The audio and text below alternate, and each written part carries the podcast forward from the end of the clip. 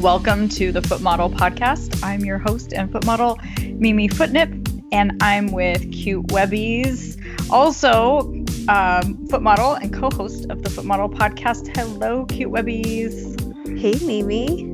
Hey, how are you? I'm good. How are you? I'm great. I'm excited. We're going to talk about Twitter today with a really cool foot model. Her name is Freya. She's from Europe. And uh, but before we get into that, I want to catch up with you and uh, ask you a little bit about Twitter and a couple other things. Um, we're doing this new segment um, with the podcast. We're just kind of exploring and trying new things. Um, and we had talked um, about Instagram last week with Miss Piggy Toes. We yes. did a really big deep dive into Instagram, and Instagram has changed recently. And you've had some interesting experiences. I'd love you to share with our listeners. Yes. Um, so I actually, um, since the new terms have um, come into with with Instagram, um, I've had a couple stories that were um, actually removed, and um, both of the stories were um, shout outs for other people, which is something that I have been um, more cautious about recently, like um, looking at like the content of the photo and if it's going to be anything that um, violates the terms of service. Um, you know, so just going the extra mile to be cautious and still getting flagged. Um, so I was pretty frustrated, and um, I notice on when you when you're notified about being um, flagged, there's something at the bottom of the page that says, um, "Think we've made a mistake? Let us know." Um, so if you press the "Let us know," it actually sends them um, like a notification, and they're they're supposed to have someone look over it. Um, so in two of my um, like shoutouts that I did recently, I um, I appealed them to Instagram that way, and um, within a couple hours, actually, I was notified um, by Instagram that the stories were put back up. So that was really cool, and kind of felt like a um, a small win.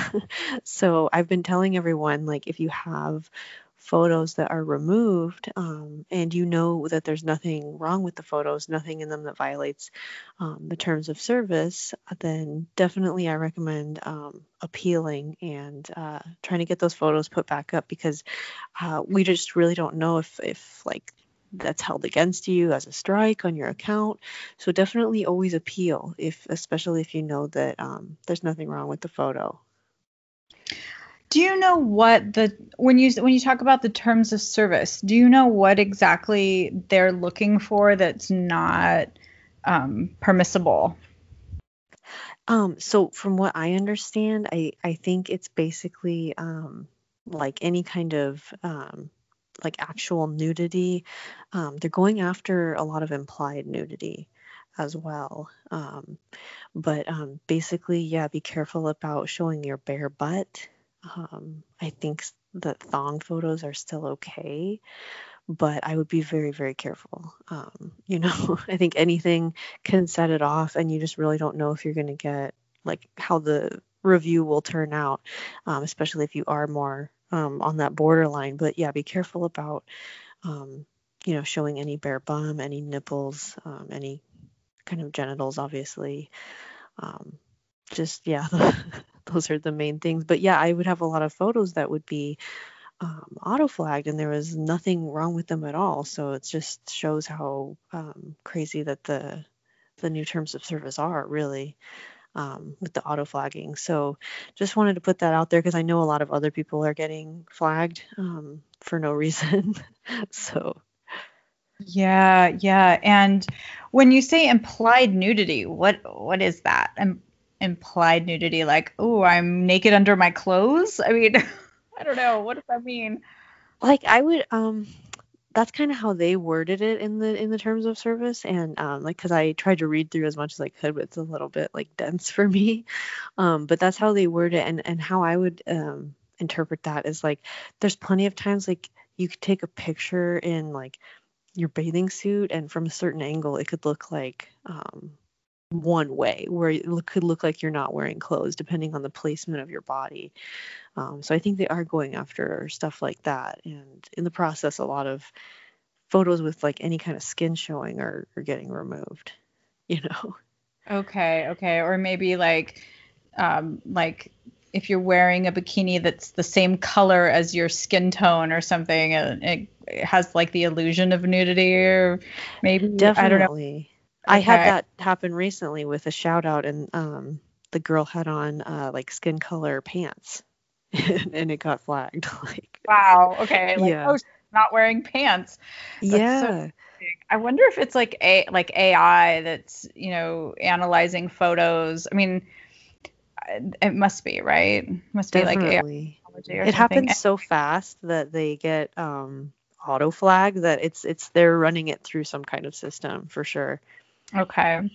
Well, so appeal them and you're doing that successfully, but also at the same time, be careful what you do post on Instagram these days.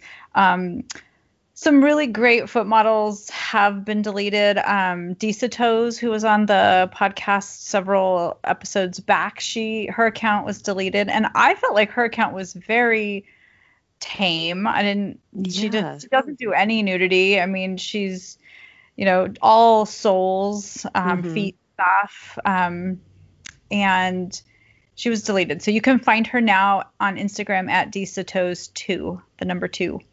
Desatos2. Um, she's still around, but she's, you know, it's just such a bummer. She had a huge following on Instagram, like in the tens of thousands of followers. I'm sure that they're going to find their way back to her, though. She's amazing. Yeah, I hope so. It's so hard to know because like you see accounts like hers, you know, um getting deleted and there, you know, there's really like like you said nothing um that I would consider questionable. And then there's other you know, there's stuff that I see like still today on there that is is definitely questionable and um you know, it just it's just there and it stays up for for days. So um it's it's really strange and i think they're still kind of like working through their their new system but it's um, it seems to affect certain people more than others which is really yeah. unfortunate yeah and we also have to remember that it's not always about the images you post sometimes it's about the words and emojis yes. um so you have to you know be just be you know cognizant of the the kinds of words there's keywords that they will flag or certain emojis that they will flag as naughty. Mm-hmm. naughty emojis. So be careful out there everyone. Everyone's kind of migrating over to twitter. We're going to do a twitter episode today um, to learn about how to you know kind of get some traction on twitter as a new foot model or maybe you're not a new foot model but you're just new to twitter to learn how to best use the platform for your foot modeling business. Um, how, what's your experience with Twitter been like? Oh my gosh. Well, um, I it's funny. I never really um, used Twitter or went on Twitter until um, recently when I uh, started my account. I believe uh, back in May was when I started, and um, I still kind of uh, think it's kind of confusing at times, and um, there's a lot of stuff about it that I don't understand. But um, in general, I think that um, I think that it's it's been really good, and it's one of those things where um, you know, I just kind of post my photos every now and then, and occasionally I retweet people, and um, it seems like every time I log in, there's there's new new folks that have followed me and found my account, you know, or left nice comments and stuff. So um, I think it's it's pretty cool that way. Like it seems like um, it's a little it's it's it can be pretty easy to grow, but I definitely think there's like people that really know how to use it. You you can grow that much faster, which that's what I would like to learn more about for sure. Yeah, yeah, and I think we will. Um, Freya is a really um, experienced foot model, but also um, she's she's a really she's somebody who I admire because she takes the initiative. She helps people.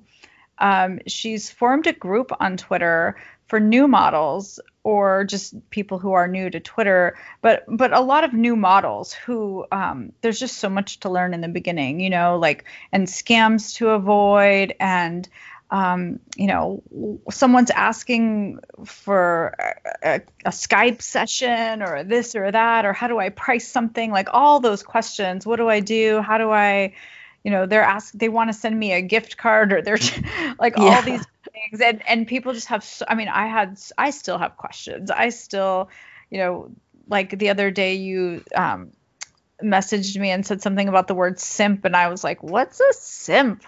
and I had to go Google that.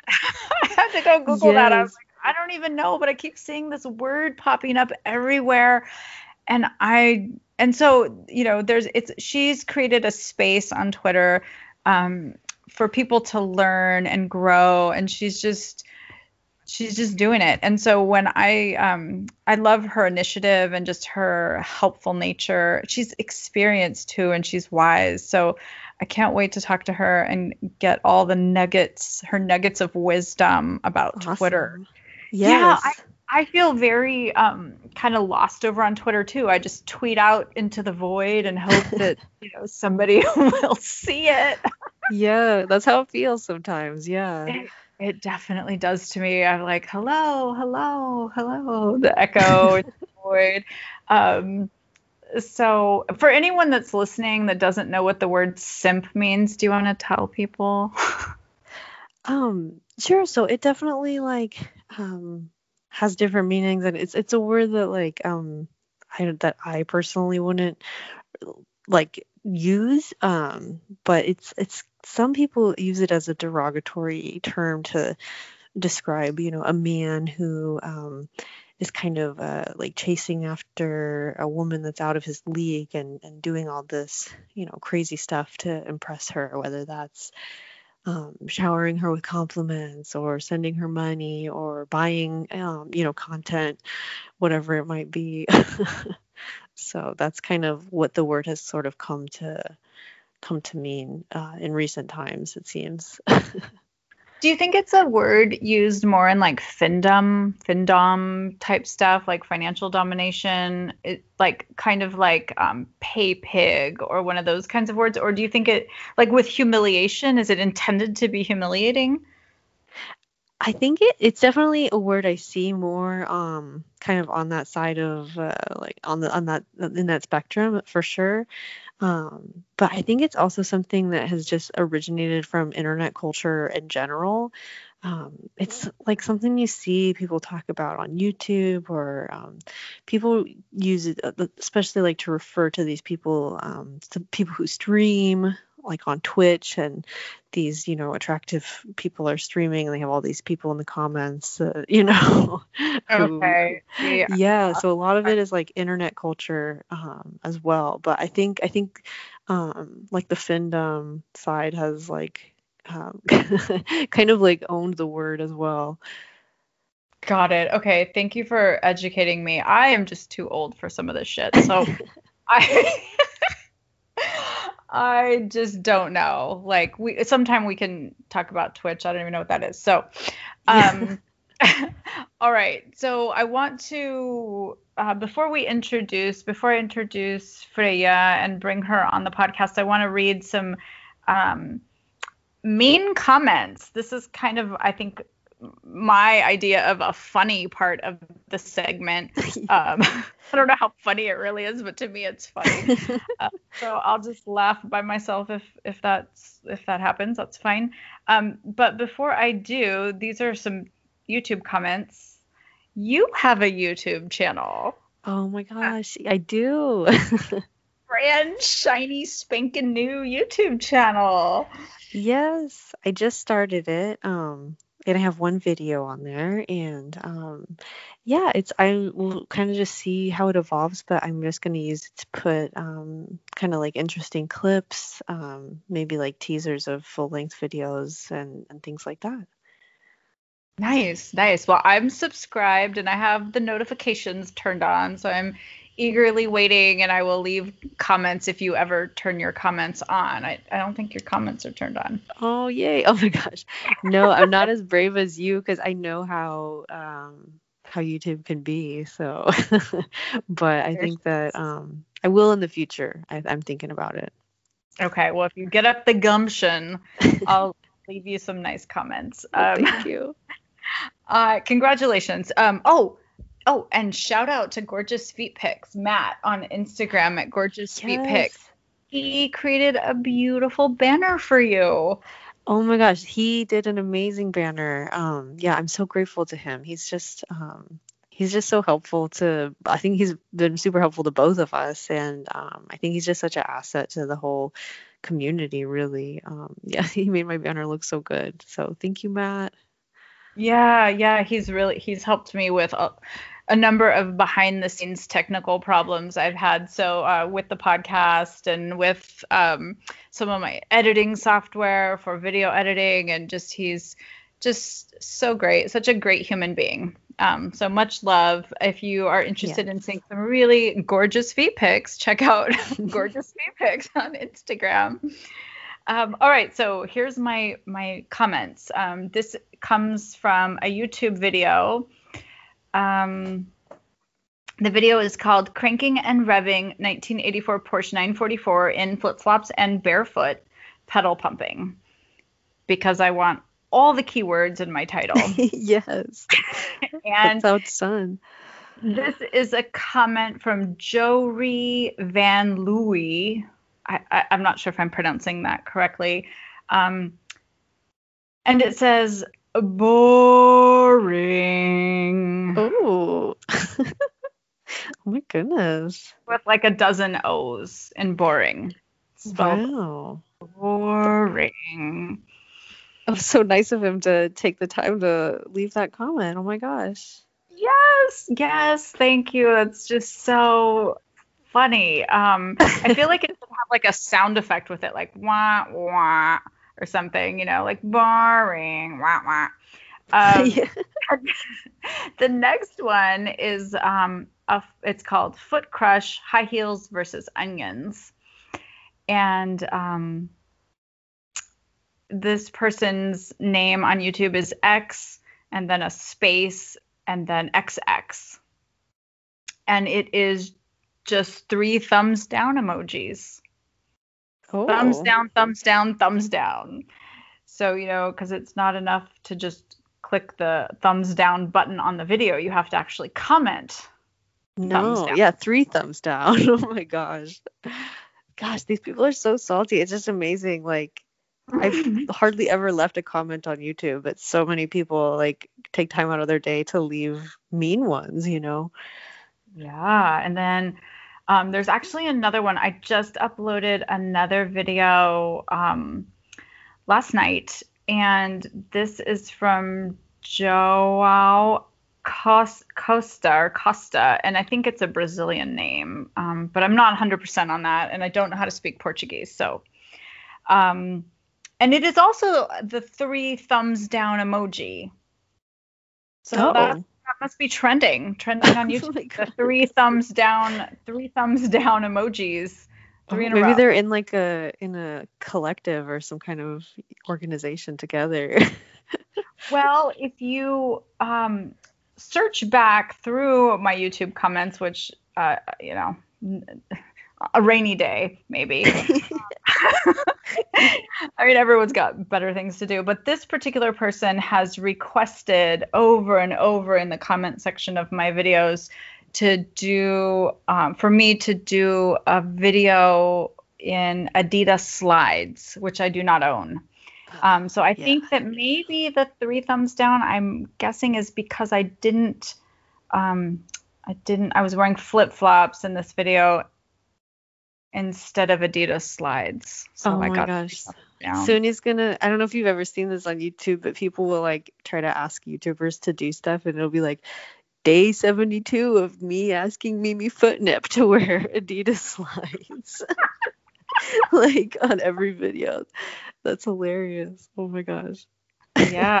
Um yeah, so so he's like asked and asked and asked and I've I've told him like, hey, I'll I'll put them on my Amazon wish list. If you want to buy them for me, I'll make a video. But um, I don't own. I don't own a pair of Adidas slides, so no can do at this point. Um, mm-hmm. I'm not gonna buy them. So yeah, uh, it's not my not my thing. So and I have one more. Um, this is a private, like a message on Tumblr. So I'm not going to say the person's name because it was sent privately. Um, and it's a series of messages over a series of over a few days and it says hi hey mimi foot mimi i have a deal Oh. Can you send me a pic of you twerking your ass and feet? Oh my god. and and no uh, no punctuation no capital capital letters and the u's and your are just spelt with the letter u and you are for your Yeah. um i don't know Love why. I, I must like mention grammar stuff like that um or what whatever. I just do. Um and then it says please spelled p-l-s plus Please. plus or i will call the cops no. oh my gosh. What the heck? or I will call the cops. So I've got a deal. I have a deal. That's the deal. A pic of you twerking your ass and feet, please, or I will call the cops. Whoa. So the deal is you not getting arrested? I, so I I never replied, and, and it goes on. It goes on and says no why like no and then the letter y i'm not sure if that means like no yes or just no why like why uh, no and then the letter y and then it goes on hey hey oh no. good night hey Oh. hi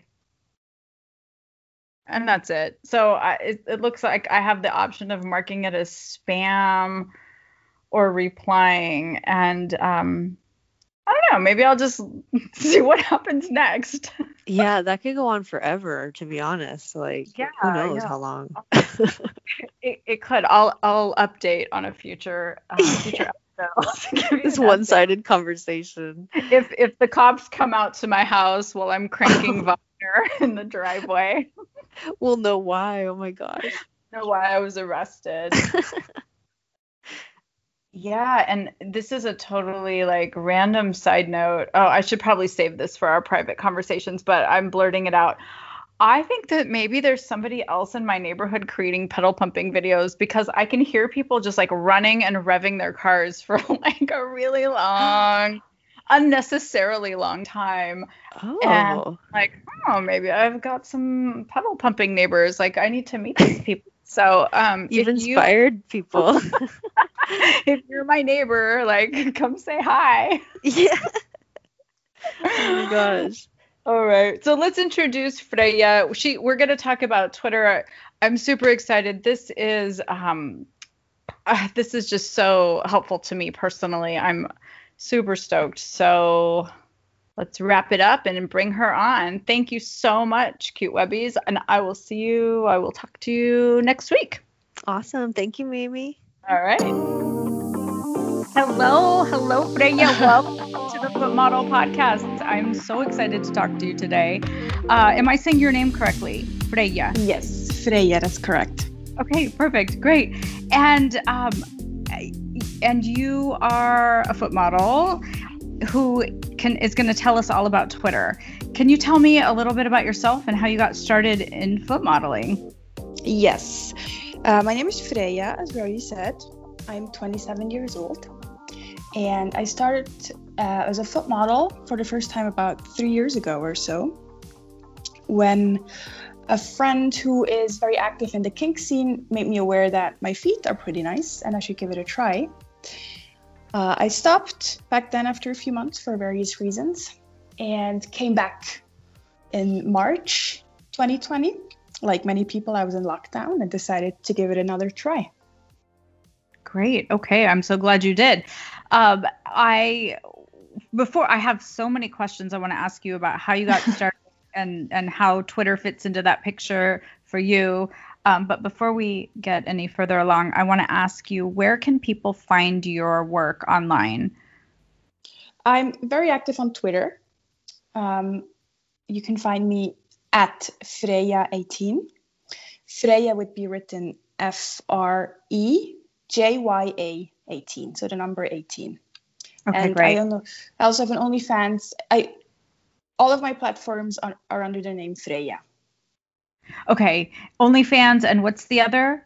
You have OnlyFans, ManyVids, yes. OnlyFans Okay. and ManyVids. Twitter, OnlyFans, ManyVids, and I'll add your links in the show notes for our listeners. Perfect. Find you. Yeah, great. So I'm really interested. You got started. A friend said, "Hey, you have you've got great feet. Have you ever thought about foot modeling?" You said, "I'll give it a go." Yeah. And then, how did you start? I mean, when you said I started, what does that even mean? Did you, did you upload something to Twitter? Did you create an account? How did you How did you start? Well, back then, I it wasn't just foot modeling. I also did Findom back then. So the whole approach is pretty, it's quite different, but it was like foot focused Findom. And yeah, as I said, it was three years ago and it was a much quieter scene. There weren't as many people doing it. So I just made an account on Twitter. I started posting, I started connecting with other girls. I got into groups back then and kind of built something up, which of course gave me an advantage when I restarted last year. I'm really curious. I want to ask you more about Findom. So I'm going to put kind of put that in the parking lot and we'll come back to it because that's a big thing on Twitter and um it, it and I just have a lot of questions. So we'll just leave it at that. So let's let's talk about Twitter. So you got you started Twitter and what was your initial experience there? Pretty good. It's a very, very saturated market. It's it was it's way more saturated this time around than last time. That's for sure. It's also more fun somehow. I feel like I've connected to more women who do the same thing and it feels like a very welcoming community to me and I've really enjoyed it so far. Yeah, definitely. I feel like I feel the same way, especially with this year in lockdown. Um, you're in Europe, is that correct? That's correct. Okay, you're in Europe. I'm in the US. We've both kind of probably been in similar situations with the coronavirus pandemic. And it's been really fun to have a community of foot model friends to chat with, to gripe with, to just Yeah. Uh, part of like a little like you're stuck at home but it still feels like there's a social a social circle that you're a part of at least for me it's been really great yeah, totally. I agree with that. yeah so how do you get connected in a social circle as a foot model. I mean you start an account and you, it's it's not like you have instant friends. If for someone who's listening who's maybe thinking about starting a foot you know foot in foot modeling how do you find friends and how do you find customers and how does it work? It's really about being very patient and persistent. Main, really about finding customers. It's really that you have to be patient and persistent. Finding friends and finding a community is is about getting into engagement groups, getting into retweet groups. You get into these groups, you start engaging with people's posts, you start chatting with each other, and then many things kind of come naturally. You may jump from different groups, and really in the end, you often find just one very, very friendly group where you just stay and everything kind of works. And it just, in one way, you have this community of friends, but then you also have people who really boost your content, who engage with you, who make sure that people see what you're posting. Because if you don't have anyone engaging with your tweets, you're just yelling into a void. That's exactly what it felt like to me when I started Twitter. And even now, like sometimes the void yells back, but I, I feel like it's kind of yelling out into the void. I've never really used Twitter until I began my foot modeling. And I thought, well, I need to have a Twitter account, right? So I created one. And then it was like tweeting into the void exactly like exactly Yeah. that um It- i it, it can really feel like that in the beginning. It's kind of discouraging, but it's so important to just get into groups and start engaging with people, start following people. Many people will follow back and start engaging with your posts. But just there's so much patience needed for this, especially in the beginning. And it's just, you know, stick to it and you can make it. What kinds of things should a new foot model be tweeting? I mean, you don't really have any followers when you start. What should you be doing to get attention or to get followers? Just to, you know, if you're starting from zero. Well, firstly, take a bunch of pictures of your feet. Just I like I like Snapchat. I like the Snapchat filters. They're cute. Sit down, take a bunch of pictures of your soles, of your toes, arches, tops, anything. Try try it all. Slap your little watermark on it, which is usually your Twitter name, and then start posting. And it's really important that you use tags when you post. Now, the trick here is to not actually use the hashtag symbol or not use it too much because you might get shadow banned if you do. So, if you tweet something about your soles, for example, you write something like, Don't my soft soles look so amazing in the morning light? And then someone searching soles on Twitter is going to stumble upon your post. And that's really it. You just have to oh. keep posting posting pictures, see what people like about your feet. Oh. I I posted a lot of pictures of the top of my feet in the beginning, but people really like the soles at my toes, so that's what I've stuck to. Right. So you kind of take their feedback and then go move more in the direction that of the feedback that your fans or followers give you. Exactly. You when you're what, when you're you, starting out and Sorry, I think there might be a little a slight lag or something with the with our connection. Can you hear me okay? Yes, I can hear. It's a bit laggy, but it's fine. Yeah. Okay, okay.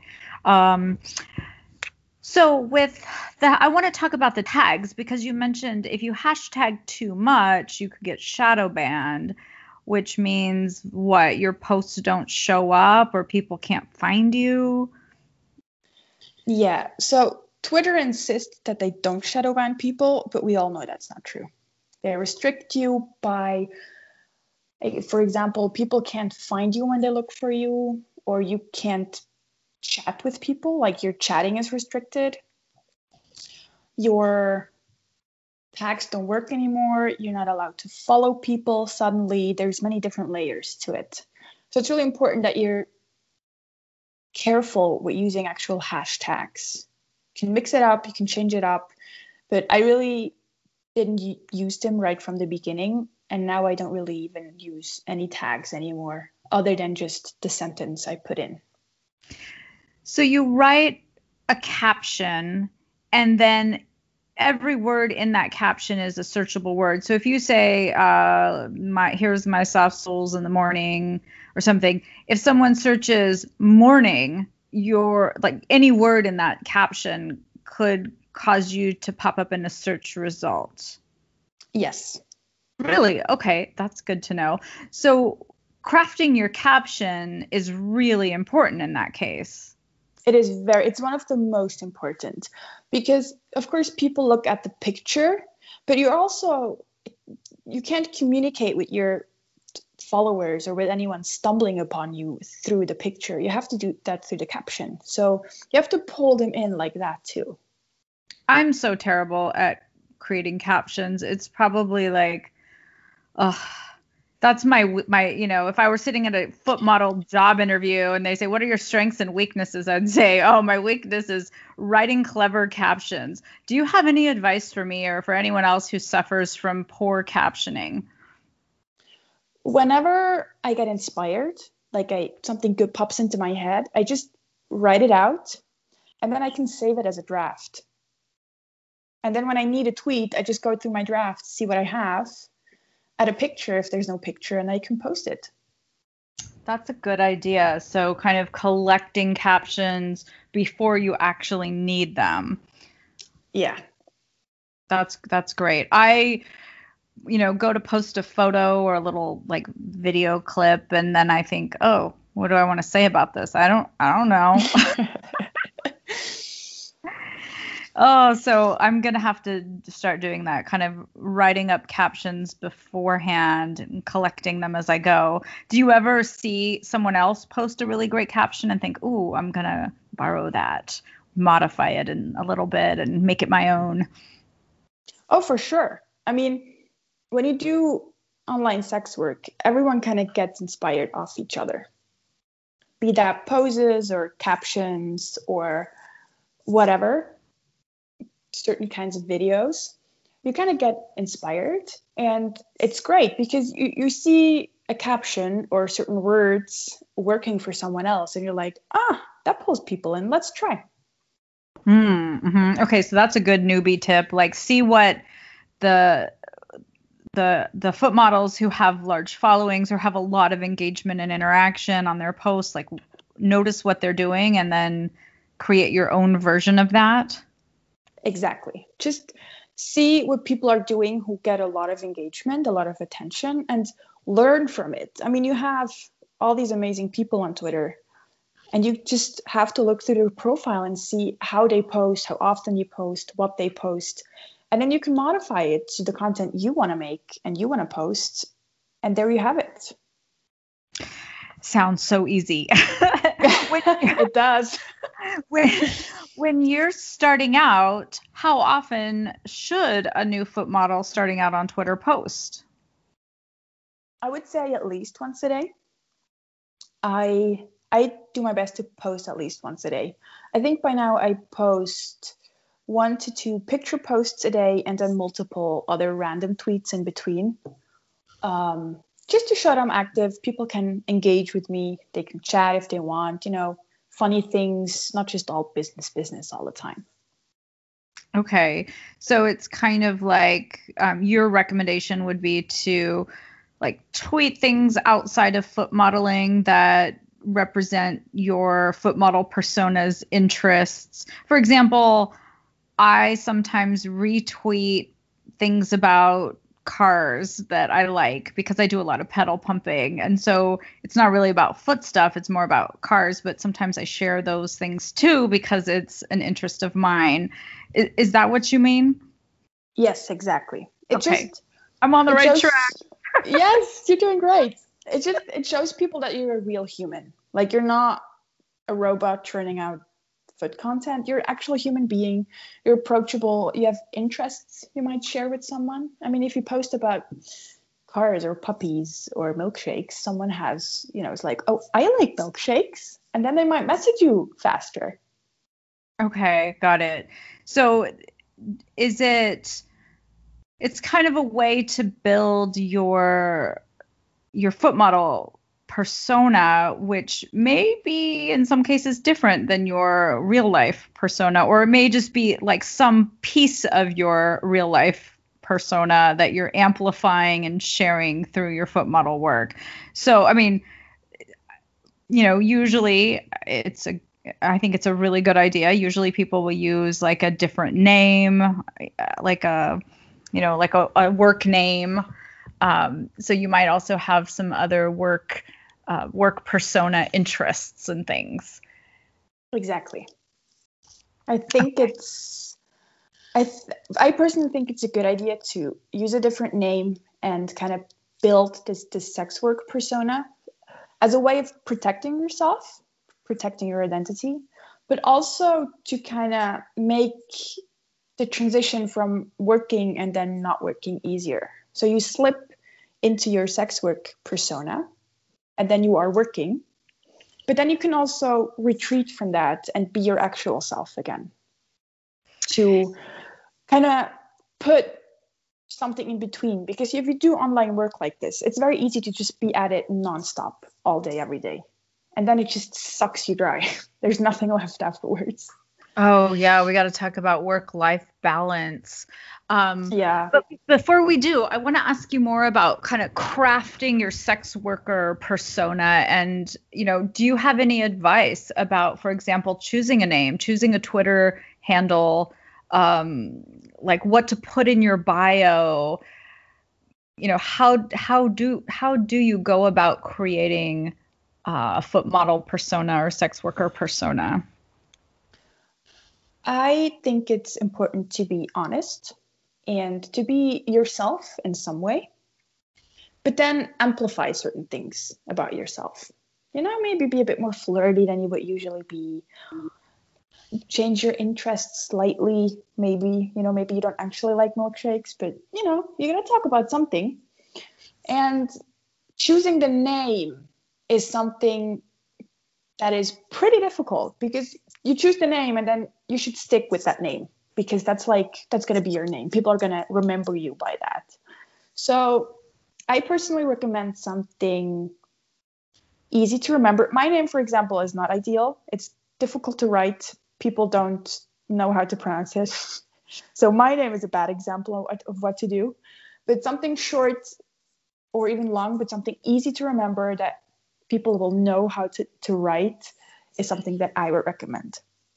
A fruit okay. is always nice, you know, peach or strawberry princess, something like that. You know, cute, flirty, but easy to remember.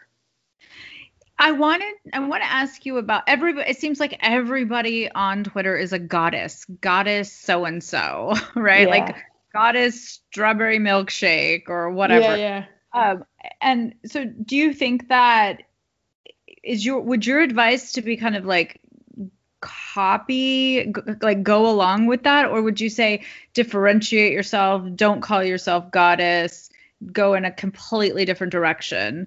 What do you think about kind of like following the crowd versus doing your own thing?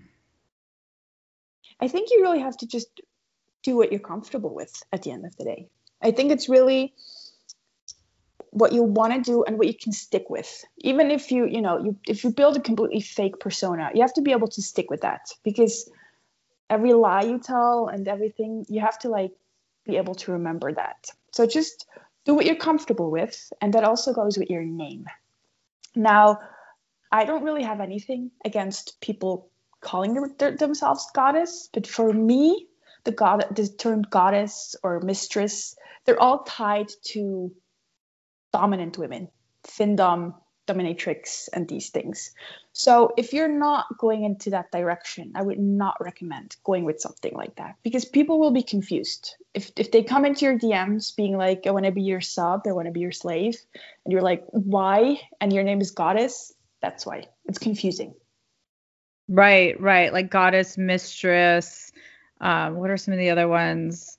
Uh, um, lady or lady daddy sometimes. Okay. Even for women, yeah. Okay. It's, there's certain expectations tied to these words, so you have to be careful when you use them. Right, because it's you're you're kind of advertising a certain kind of kink, and if you don't actually provide it, people will feel like it's false advertising. Yeah, and it's also frustrating for you because you'll have people wanting something from you that you're not actually offering. Right. And then you have right. to explain yourself constantly. Yeah, it reminds me of um, Cutie Baby, who I also connected with on Twitter in an engagement group that she runs.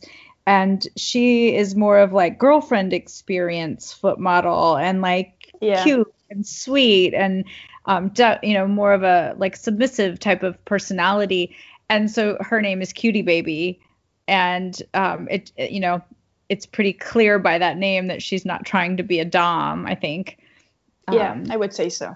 It's a good example of of how you know to pick a name that fits your what you're doing. But a lot of times I feel like I mean for myself when I first started I really didn't know what direction I was going in. I mean, I actually didn't get into foot modeling on purpose. So, um, you know, my name is kind of a result of just uh, kind of uh, chance. Um, mm. And I guess maybe that happens. And if you figure it out early on, I guess you can correct it or change it um, to make it more suitable. I do think a lot of a lot of foot models try Findom and realize, oh, this isn't for me, and then they've got a name that doesn't quite match with the direction they evolve into. Yeah. I think, especially when talking about findom, it's very important to decide early on if you want to go in that direction or not. Because once you've gone either way, you can't really go back because it's two completely different crowds. the findom crowd and the, just the general foot fetish crowd, even if they are also submissive, are completely different.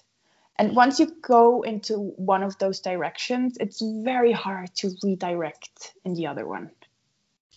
Let's talk about it. So, how are they different? Can you describe can you describe them, the groups? Well, Findom is very much about it's it's the kink is financial domination. It's people who are aroused by sending money. It's really just that. It's about sending money, giving money to people, often beautiful women, for example. Mm-hmm. Um, and that's completely different. They are, of course, also submissive, but it's a different kind of being submissive. You have the other part of people who have a foot fetish, and even there, not everyone is submissive. That's very important to remember. Not every person who has a foot fetish is submissive. And the people that are submissive, they might not enjoy sending money for no reason. They might not enjoy hard humiliation. So it's really important to kind of be very clear on what you're offering and what they can expect from you. Because if you just if you go into Findom and or you want to go into Findom and start telling people who just want foot pics from you that they should send you money, send now, send now. And it's like the person is not even into Findom. It's like very annoying.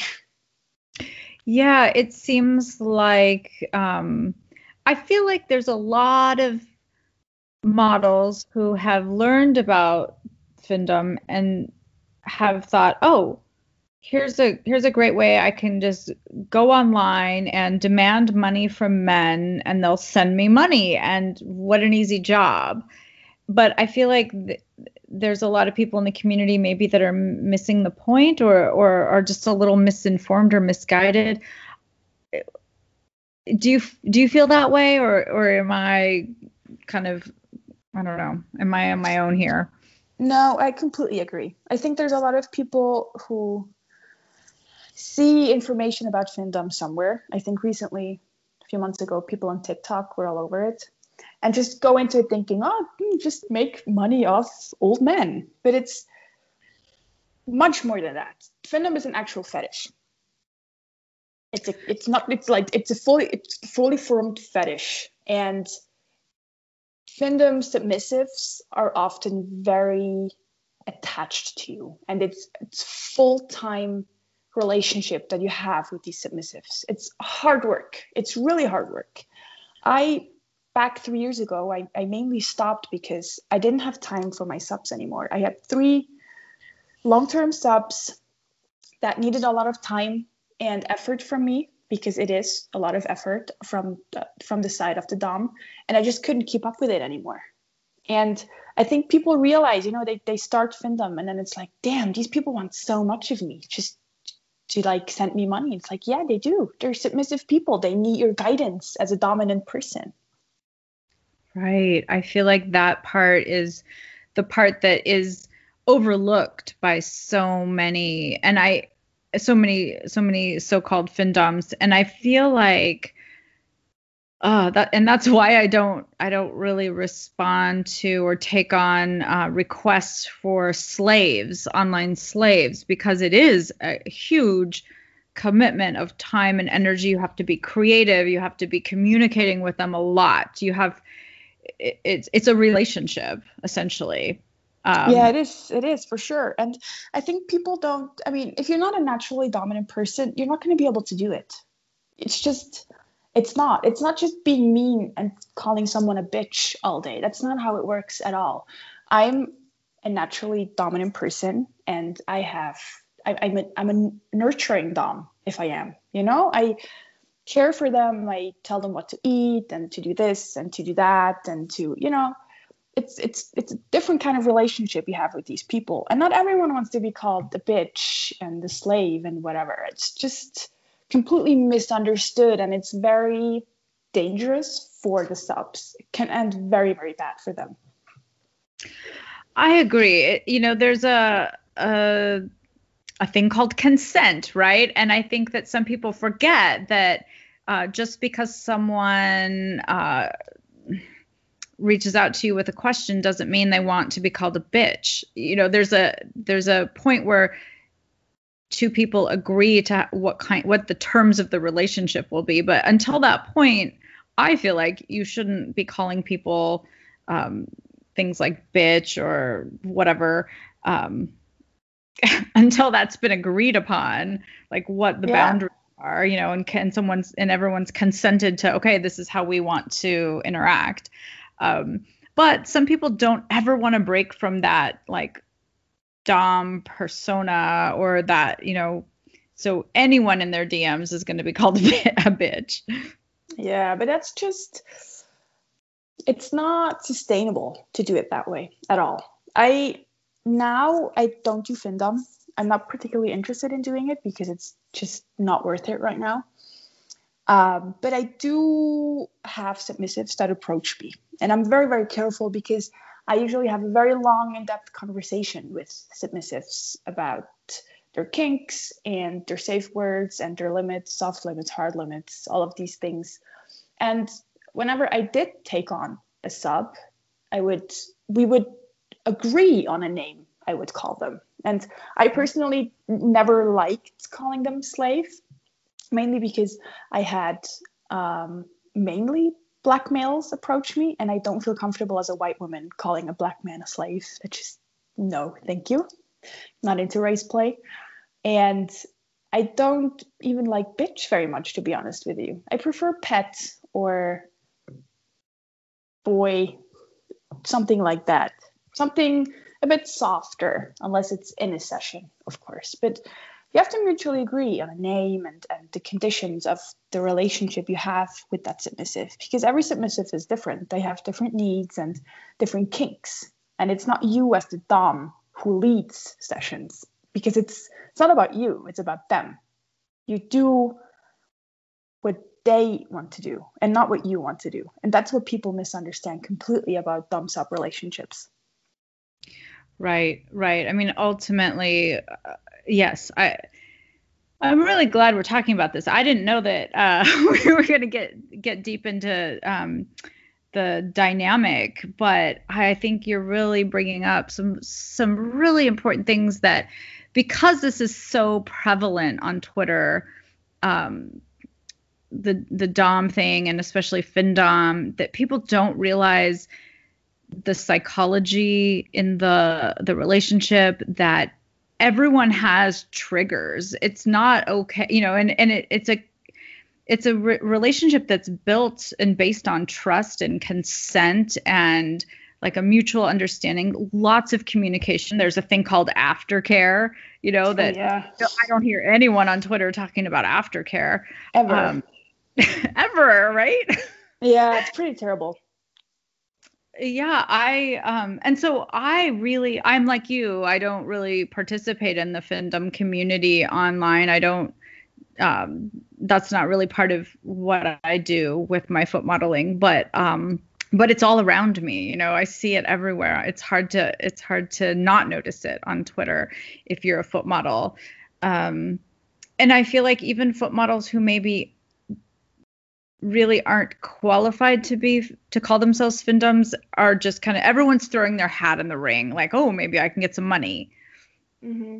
yeah um, i agree so can you talk about like other niches or other kind of ways maybe if someone's listening and they're thinking like yeah i want to make money but i'm not super dominant or i don't really want to uh, have the the commitment of that kind of relationship with somebody what are some other ways or types of content that would be popular and attractive to subs or to not like necessarily submissives but subscribers or yeah. followers?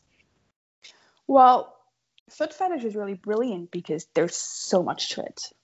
I mean just look at the content you create and the content i create. There's no overlap at all. And we both we are both foot models and i think that's brilliant you can do so much you can do pedal pumping you can do food squishing you can do massaging you can do self worship i personally can't do first self worship because I can't reach my feet to my mouth, but I would if I could.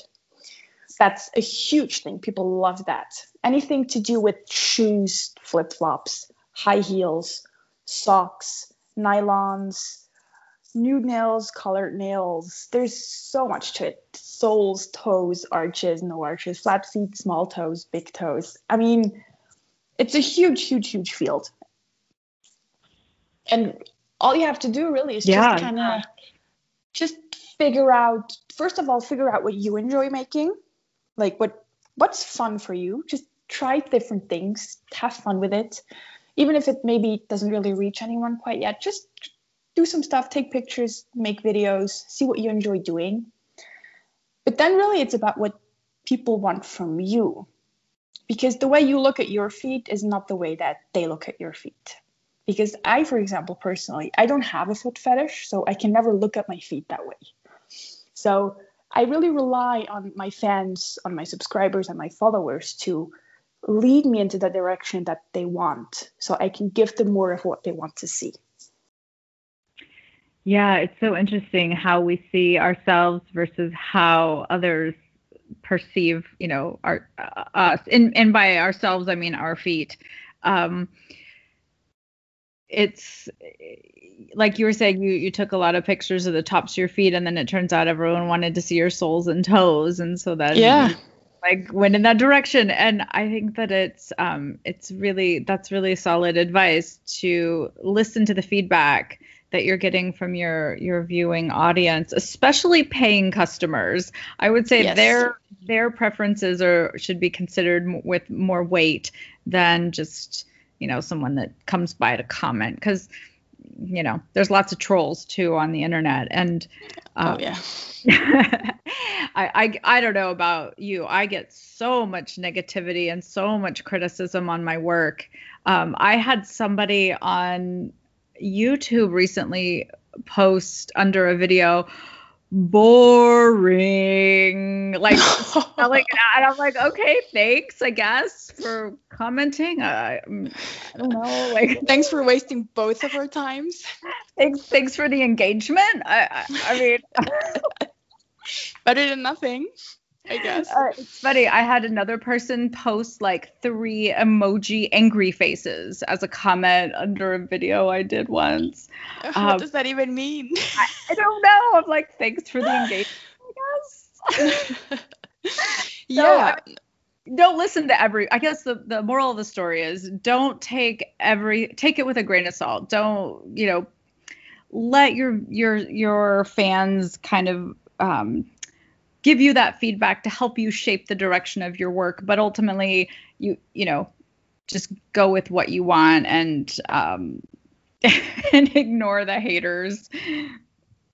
Yeah i think it's important to i mean after just a few weeks sometimes months you will have regulars people who come back to buy who like to chat with you and these people are really they're very important because they can really help you with feedback. I have a few of them on my Twitter and on my OnlyFans who I know I can turn to if I need some feedback, if I need a review, or if I just want to ask like, hey, what's what do you think I could do? Like, what what kind of content have I not done yet that you would just love to see? And I know they're going to be honest, and I know I can rely on them just being open and honest and kind of leading me into a direction. And I think that's really important. And people forget to, to ask their fans, their subscribers, what they want to see.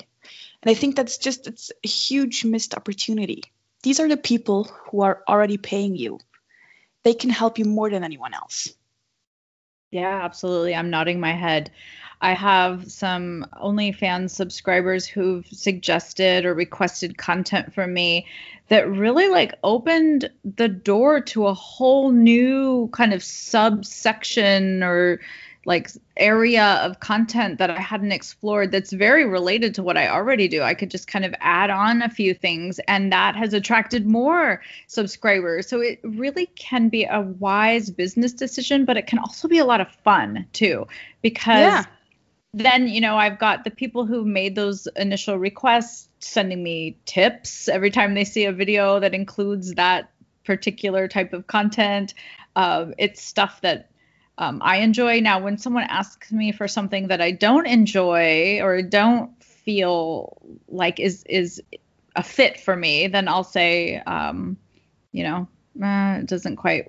That's not quite what I want to do. I mean, I'm not going to do everything. I, I have I have limits and boundaries as well.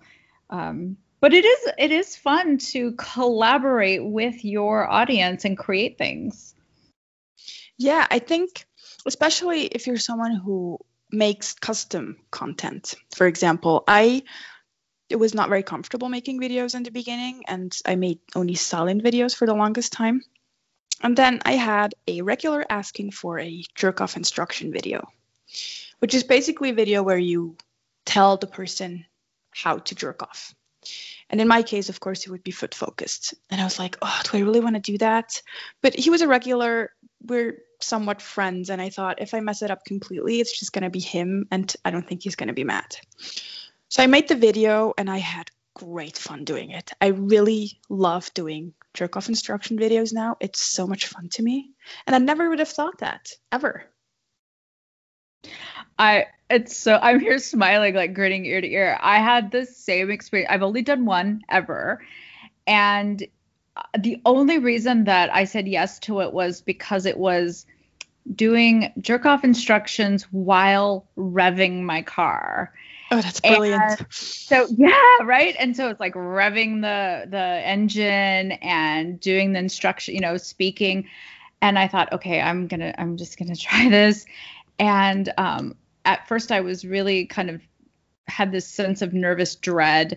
And then as soon as I like the camera was rolling, I was like, "Oh, this is super fun! Like, why am I not doing these all the time?"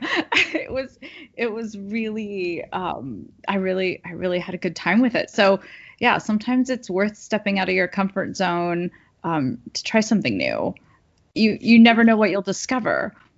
Yeah, and there's like there's so much nuance to it. Like you can make a sensual jerk off instruction video or a dominant one or a humiliating one or a fun one. I did quite a few different ones by now, including the ones with like foot dildo foot job ones. And it's so interesting to kind of experiment with the tone of the whole video, even though it's all essentially the same. It's always just a jerk off instruction video, but you can do so much with it.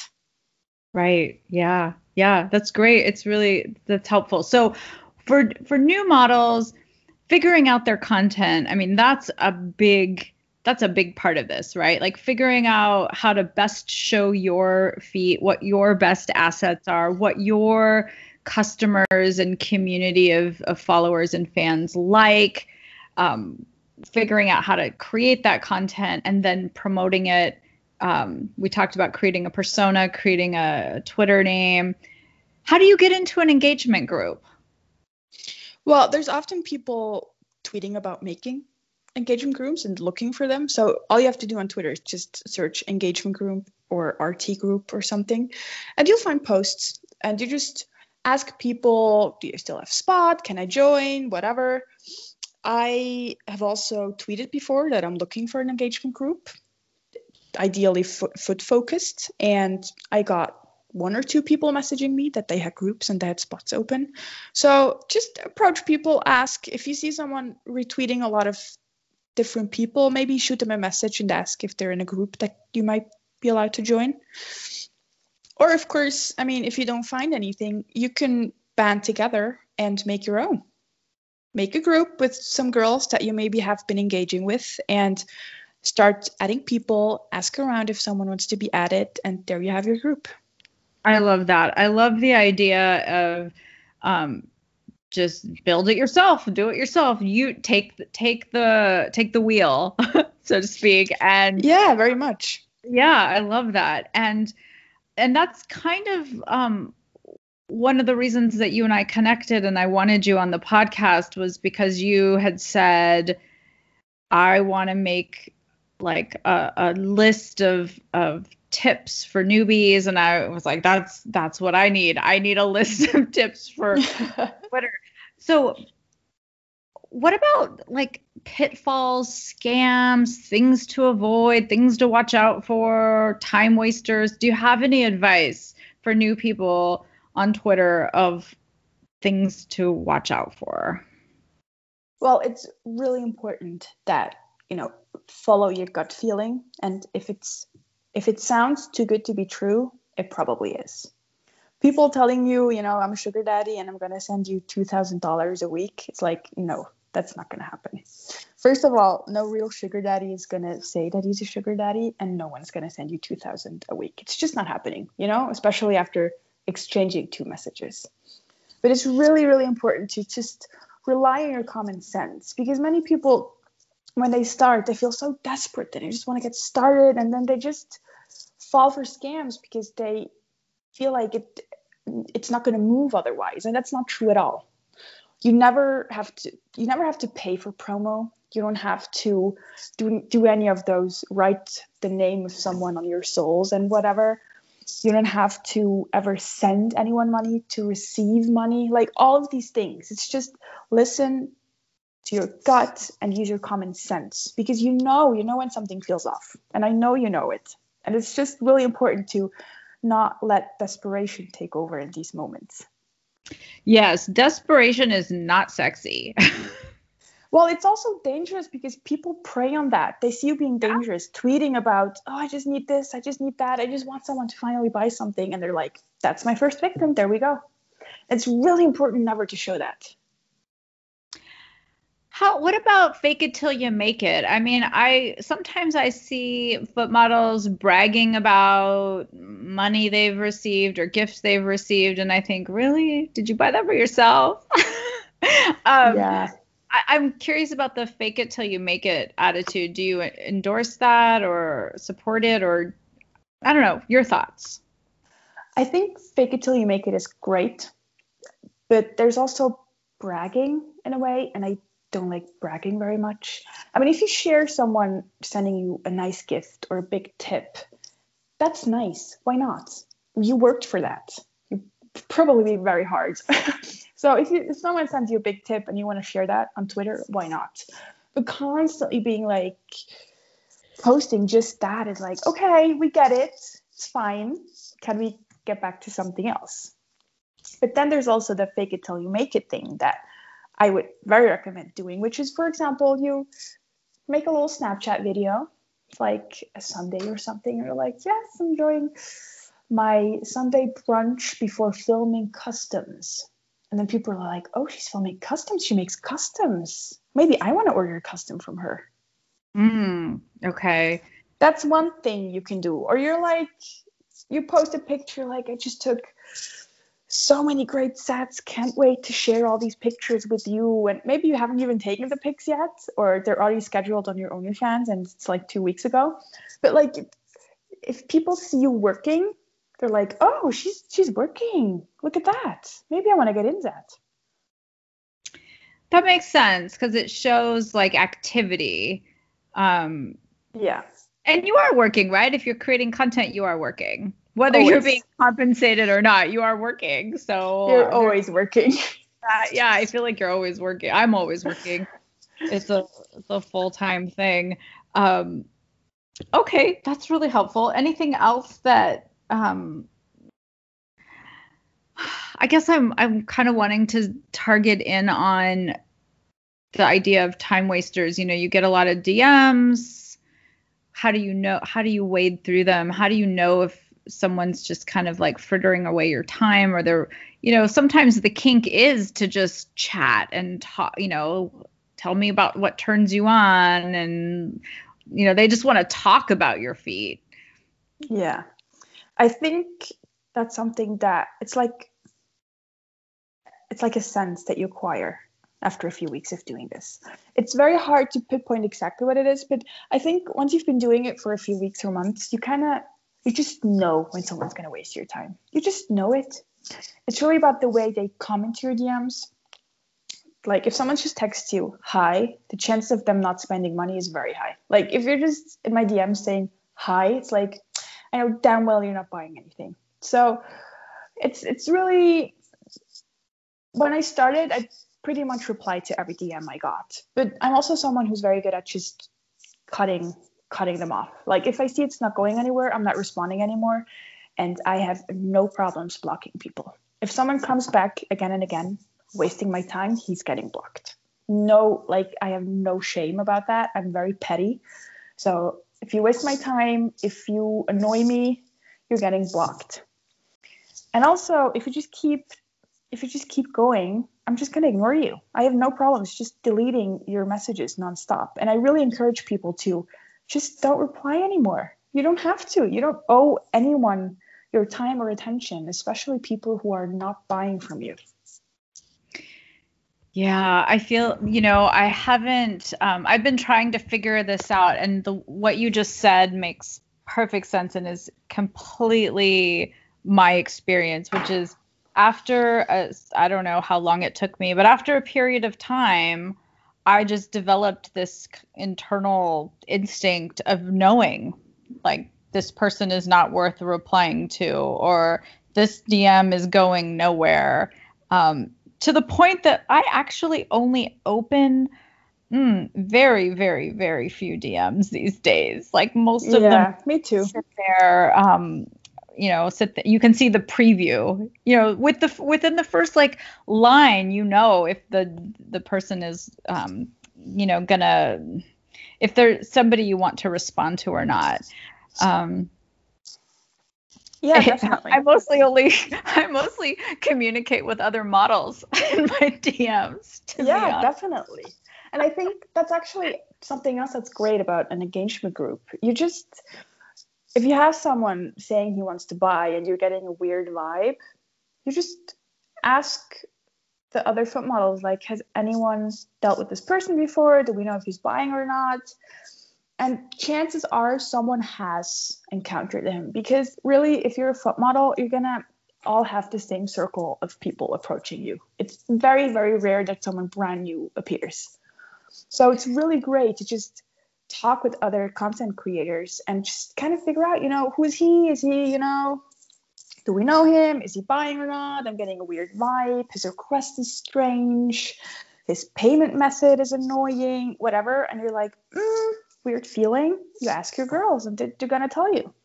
Oh yeah, I've had several experiences recently. It is a small community community and perhaps pedal pumping is even smaller. It's like a sub like a sub fetish of foot fetish or I don't know, some people in the pedal pumping community actually don't have a foot fetish at all, um, which is I think fascinating. But Oh yeah, I think so too. Yeah, but but they, you know, it's like a friend will message me and say, Hey, I just got a request for this custom pedal pumping video. I want some pointers on it. And I'm like, Oh, is that, you know, so Joe? Like, yeah. And I'm like, Yeah. And I'm like, Oh, yeah. I like, I know that guy. Um, and I usually can guess their name just based on the description of the video. I'm like, Oh, that yeah. must, that must be old, you know, Jeff or whatever. And, um, and I've had that with several model friends. And I think because guys like what they like guys who are ordering customs have a very specific, not always, but often a very specific fetish, and they want that same thing just re- like on repeat with different models.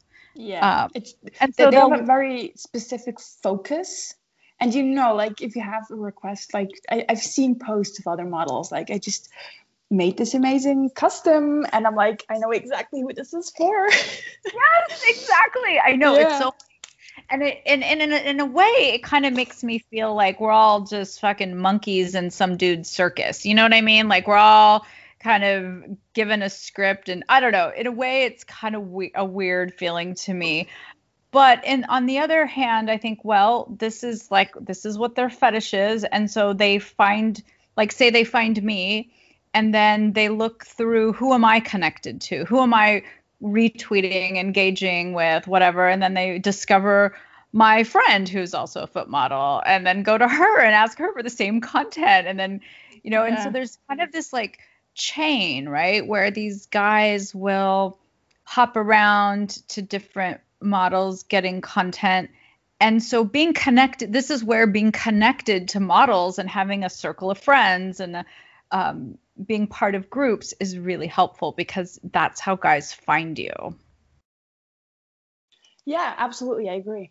It's it's really kind of connecting having connections to a lot of other models, especially people who do the same thing you do, is worth more than anything else. Is worth more than any promo you could pay for, because when when buyers see you interacting with each other on their timeline, they're like, "Oh, look at all these girls! Like they maybe would have never found me, but I'm talking to her, and I've bought from her before, so I like I might like her too." So it's just it's so important to connect, to interact, and to to engage with people.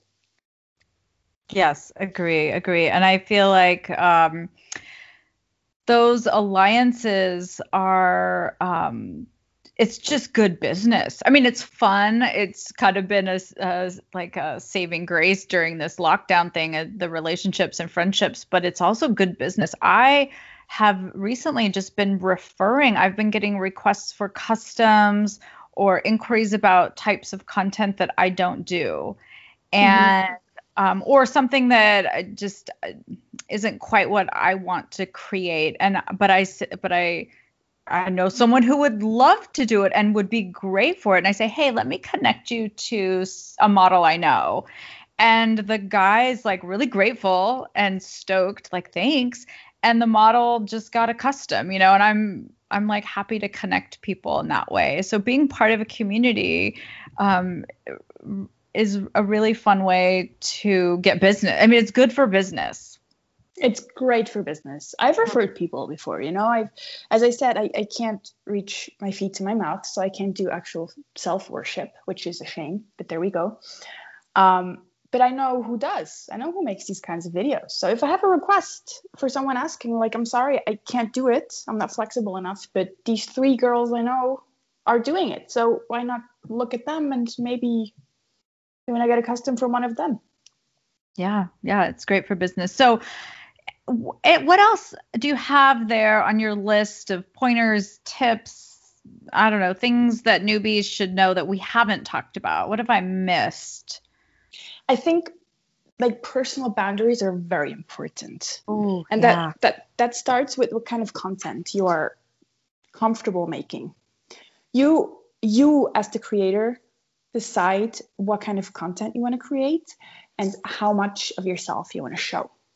If you just want to show your feet, that's perfectly fine. There's no need for you to do any nudity, even just lingerie. You don't have to show your face. There's no need to do that. And I know that when you start out, you're like, oh, if I show my face, I would make so much more money and this and that. But you know you don't want to do it. You're so uncomfortable. Just don't. Don't ever do anything you're not comfortable with. It's fine to say no to people when they ask you for customs you don't want to make or can't make, if they ask you for things you're not willing to show, if they ask you for nudity, if they ask you for just anything out of your comfort zone, it's perfectly fine to just say no. At no point should you be doing something you're not comfortable with, no matter how much money you're offered, because you're gonna regret it. It's just what you put out on the internet is there forever. And if if you put something out that you're not comfortable with, it's just gonna haunt you. It's terrible. So set your boundaries and be very strict about it. You can always do more if you want. When I started I, I never thought I would show my body. And now I do full lingerie shots and I feel very comfortable with it. I really enjoy doing it. I never thought I would do the videos I do now. I never thought I would do the, the most of the custom requests I do. But it's really just about setting your boundaries and then just having a talk with yourself every once in a while and be like, okay, how are we feeling?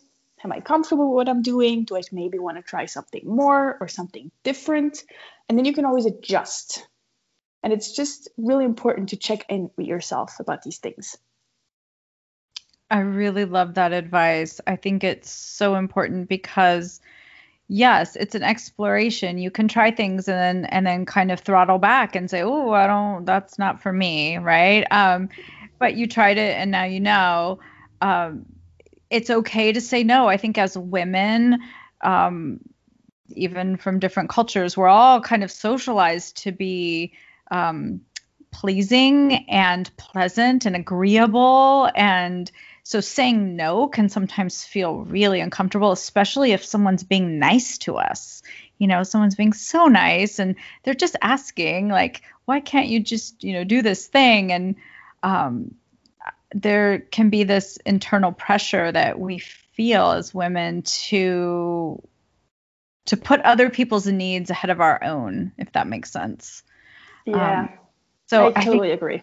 Yeah, I think your advice about, you know, holding the line, knowing your boundaries, being flexible with them if it feels right to do so, but really just saying like for for instance, I don't show my face in my content at this point. I have another online business where I have a and it's a more professional uh, it just these two worlds cannot collide. They must stay separate.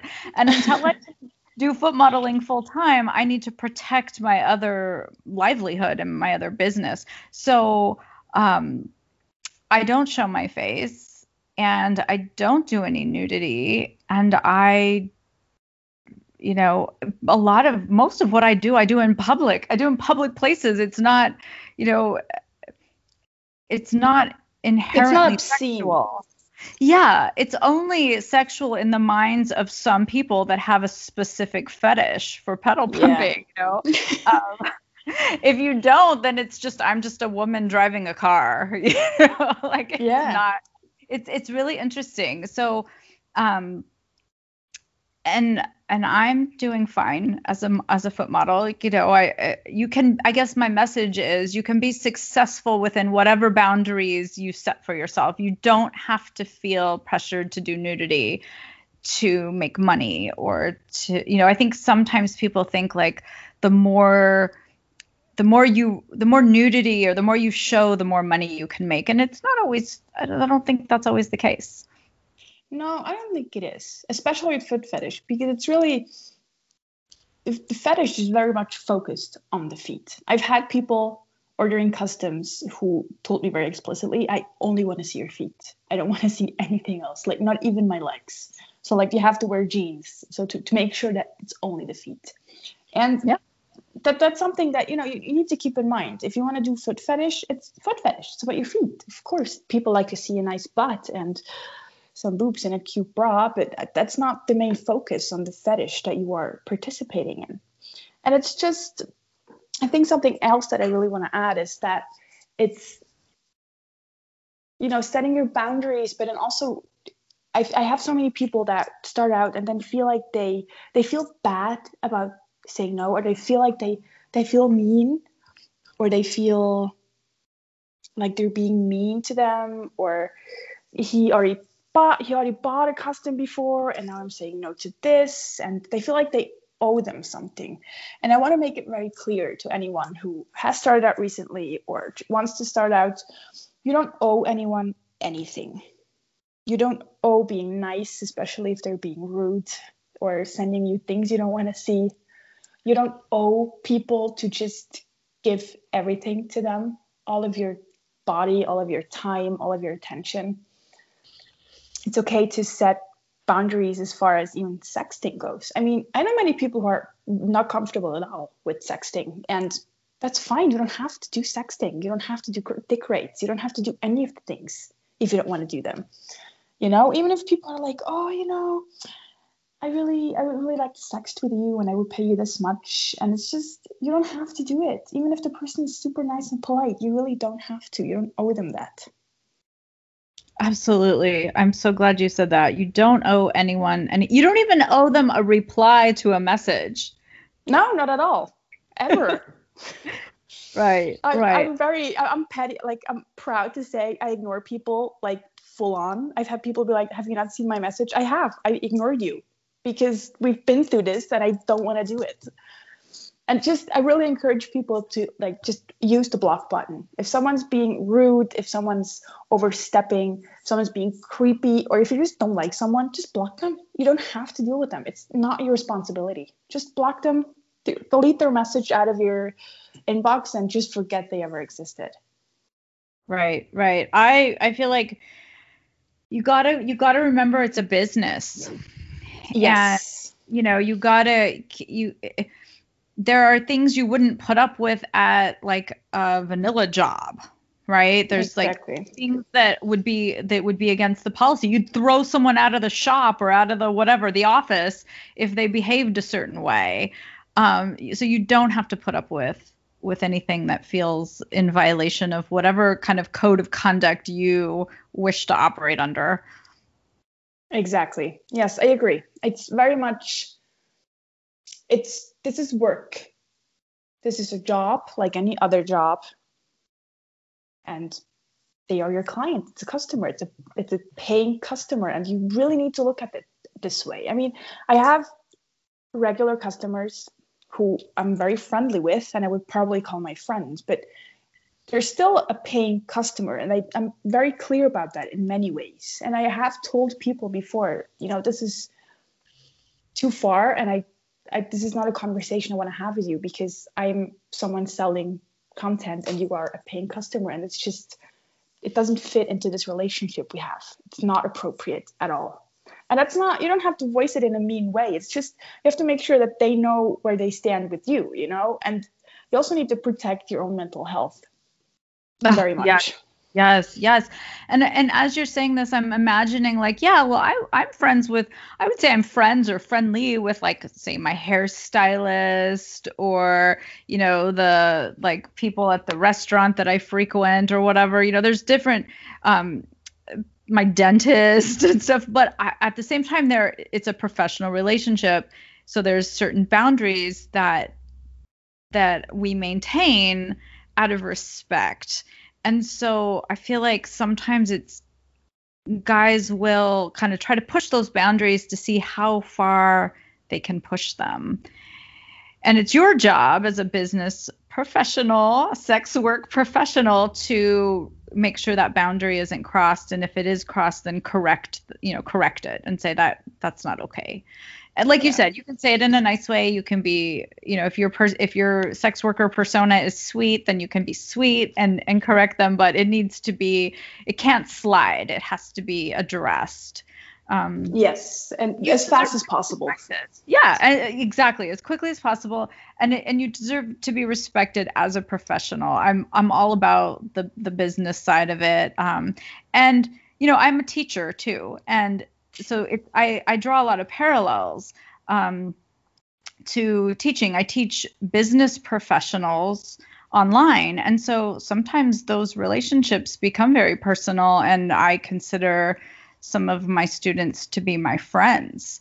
Really and truly, we're friends. But, you know, what's interesting is when they want to talk to me, they still pay me for a class to talk about their personal problems or their personal life. you know, they're not I don't just give them give them my phone number and let, you know, let them call me whenever. Um, we might be connected on social media, um, but there's still there's still like a, a respect in the relationship for me as a professional. If that if that respect isn't there, then we can't really continue um, in in the business relationship. We can, you know, it kind of crumbles apart. So I'm I'm I'm a really big um, proponent of keeping it professional. You can be friends with someone, but the professional boundaries have to always stay in place. Those those lines can't be crossed.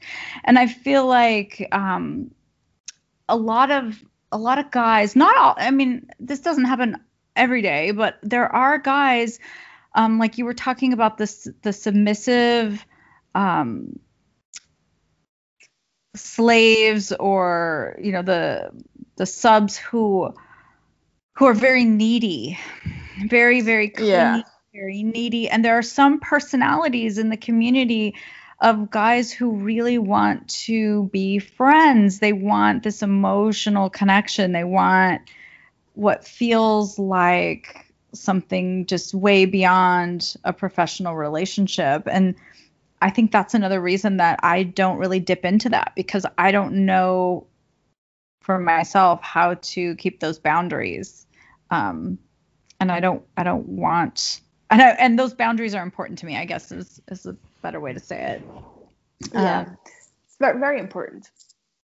Yeah, important for your mental health, but then also for your customer in a way because many i think that many of, of of the customers we have, especially the very clingy ones, I think they're very lonely in a way. And it's just, it feels bad to me to then like pretend like I'm to have a relationship with them that I'm not. So I'm always very clear on what I offer and what I don't. And I'm always adjusting what kind of things I offer. So it's it's really really important to again to check in with yourself and and see what things you're still comfortable with and what not because maybe you've offered something from the beginning and suddenly you're like I don't really like doing this and then you don't have to offer it anymore. Like I've done that. you. Yeah. I've discovered that there's certain kind of content that I just I, that I tried and I just don't want to do it. And I, yeah, yeah. I mean, yeah, I, think I, think you're well within your right to retract, um, uh, you know, like shrink your boundaries if that's what you need to do. And me- I, I love that you're talking about mental health because this this is a job that really does a number on your mental health. I mean, I, it does. It's incredible. I don't know how to say it it's it's a lot of work. It's so much more work than people think it is because I mean making content takes the least time for me. I, I make content I usually put like one or two days aside where I really spent multiple hours making content. But that content lasts me for four to six weeks. So that's content done, excluding customs, of course. But then the promoting is just it's a full day. It's like all day. It's all day, every day. You're just promoting. You're on Twitter. You're chatting. You're doing this. You're doing that.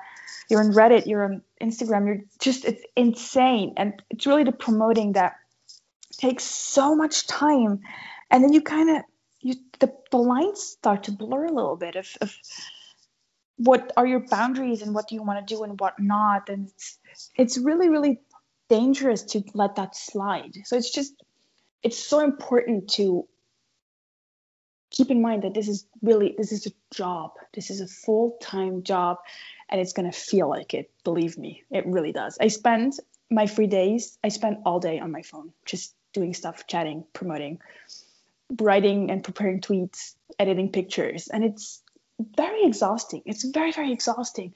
And that's the moment where, where you really you have to take breaks. You have to take breaks sometimes. I took a break over Christmas. It was great. I wasn't on Twitter for like three days. It was amazing.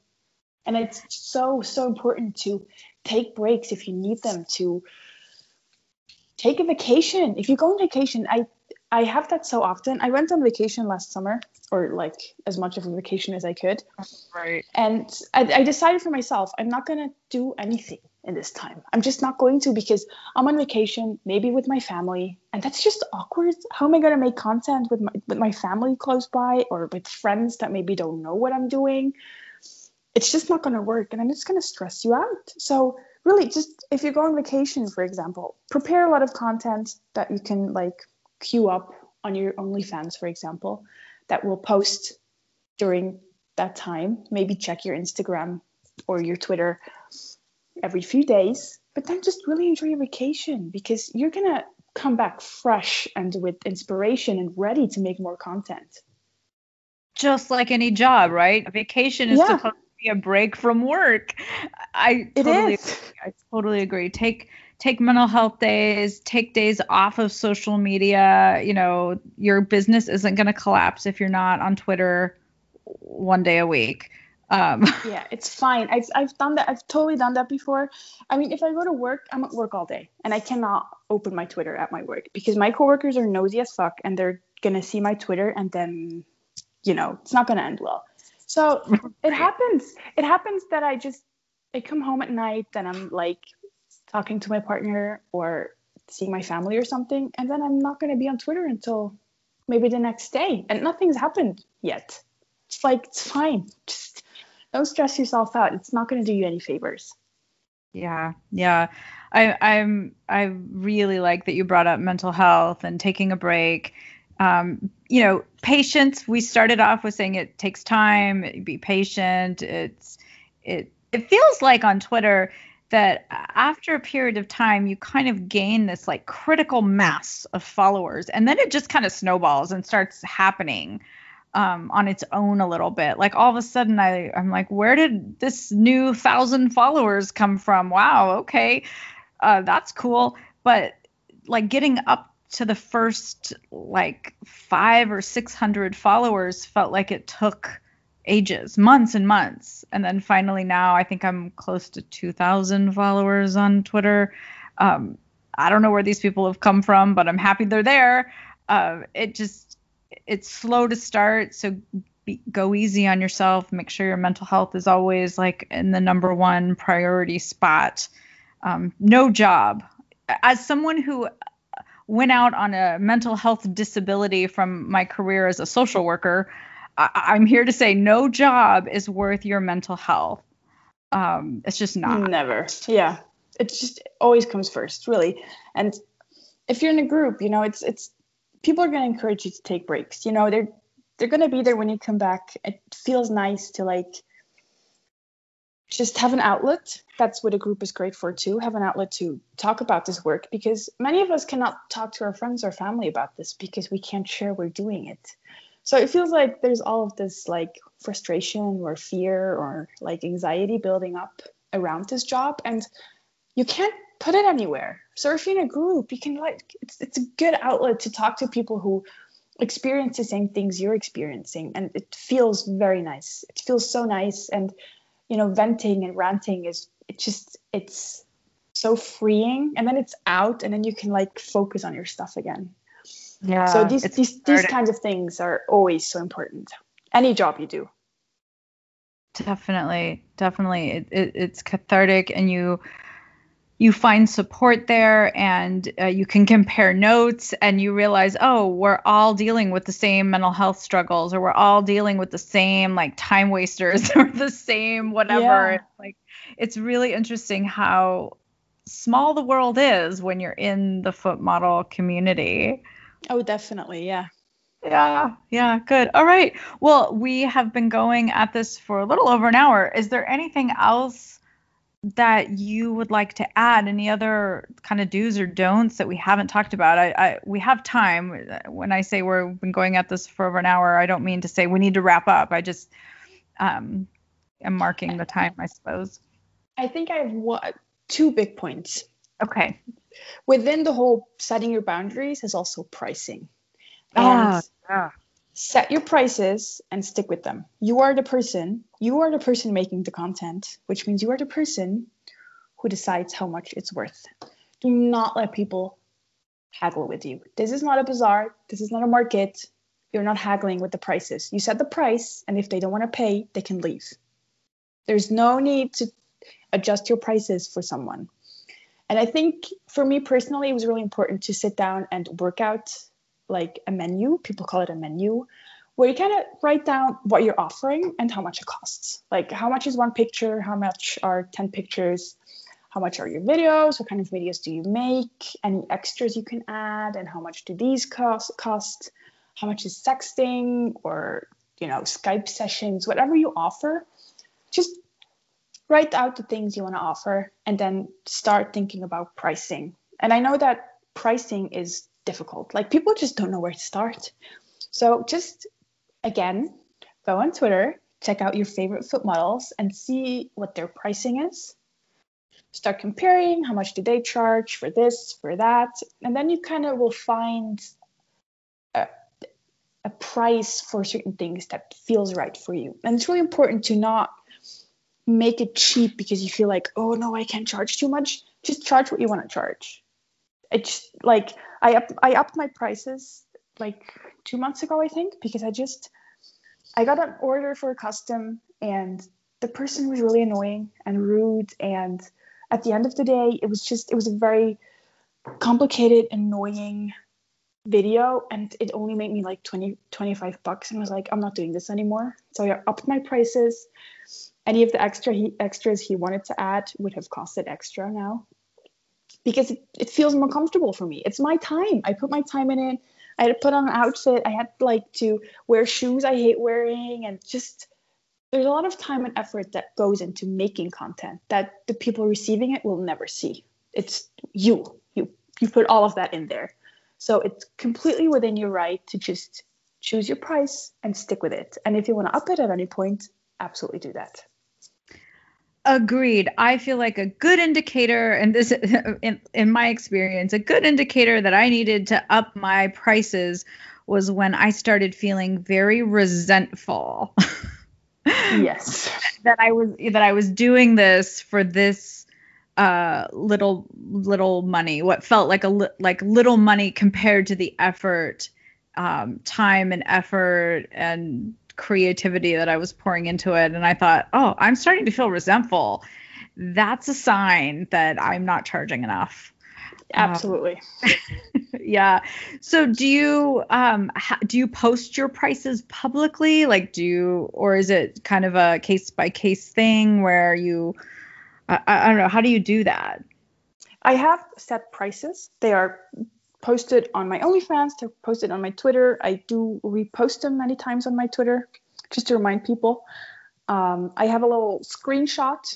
I like made a list on my notes, made a screenshot, and I just sent that to people who want to order something from me, which okay. makes makes the process easier. They're like, I want to have a video. What are your prices? I just send them the screenshot of my prices, and then they can figure it out.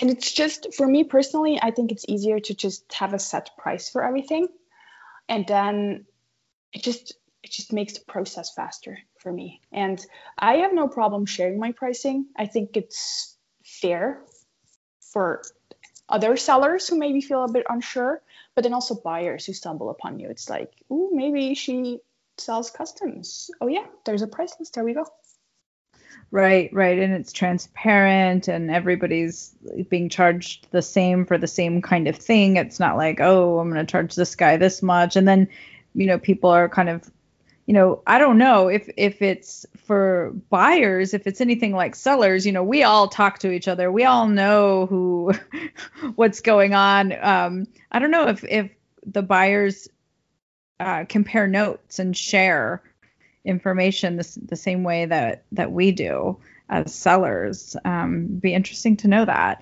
But um, yeah if you consistency i guess is what i'm getting at. It's nice that your prices are consistent. I do things a little differently. Uh, so i'll just get to share for the listeners.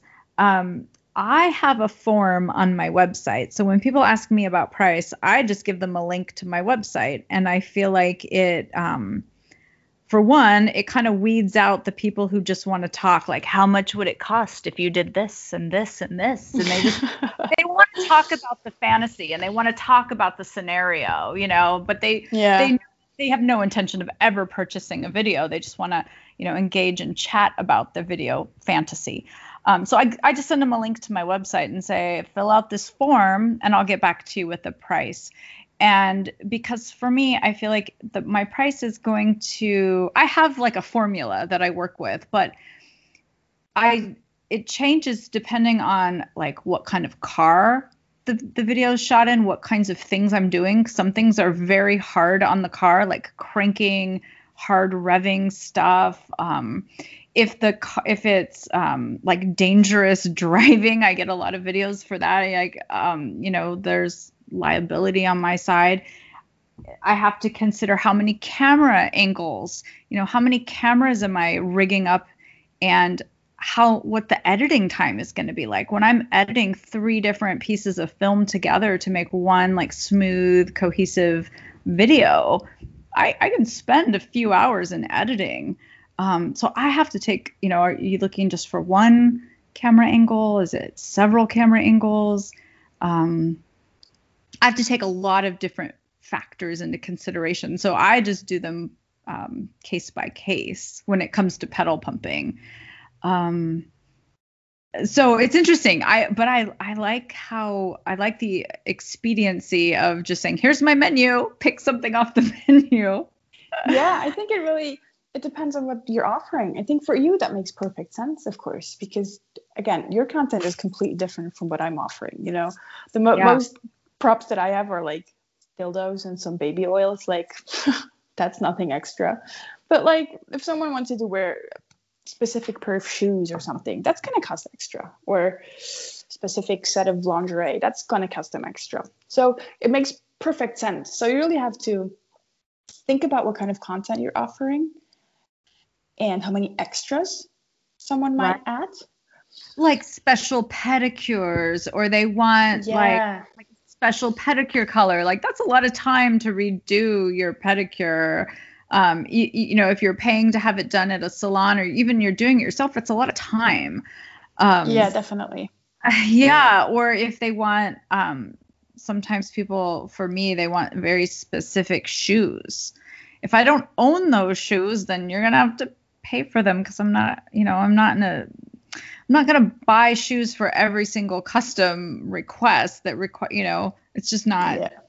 Yeah, it's just it doesn't make it doesn't make any sense at all. And I've had people ask me like, I want this video with your nails nude, so remove all nail polish. I'm like, that's so and so much extra because I have to remove all the nail polish, and I wear dark nail polish mainly, so that's a pain. And then I have to repaint them after, so that's gonna cost you extra. I'll do it, but you'll have to pay some more for it.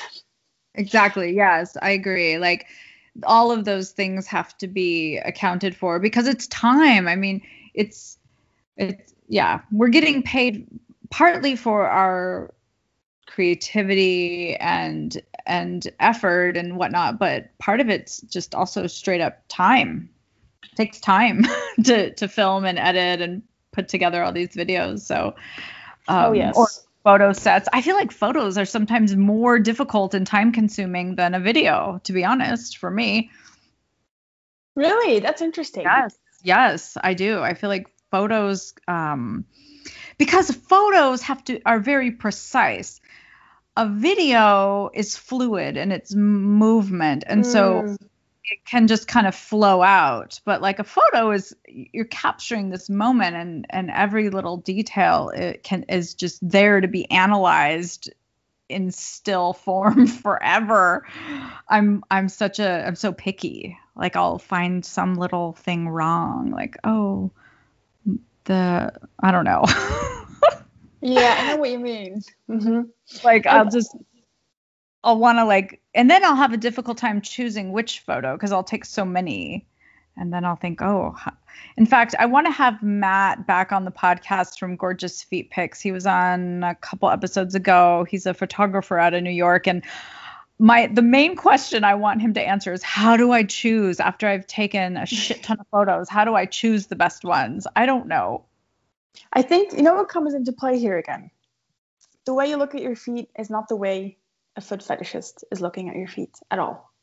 yeah So the pictures, like I've, I post very large sets on OnlyFans. It's like between 18 to up to like 28 pictures in one set, and I take I take a lot of pics, and I post pretty much all of them that I take. And I was very picky in the beginning, but I've realized I'm I'm picking things I'm picking at things that they don't even notice. Like it's not something that they see.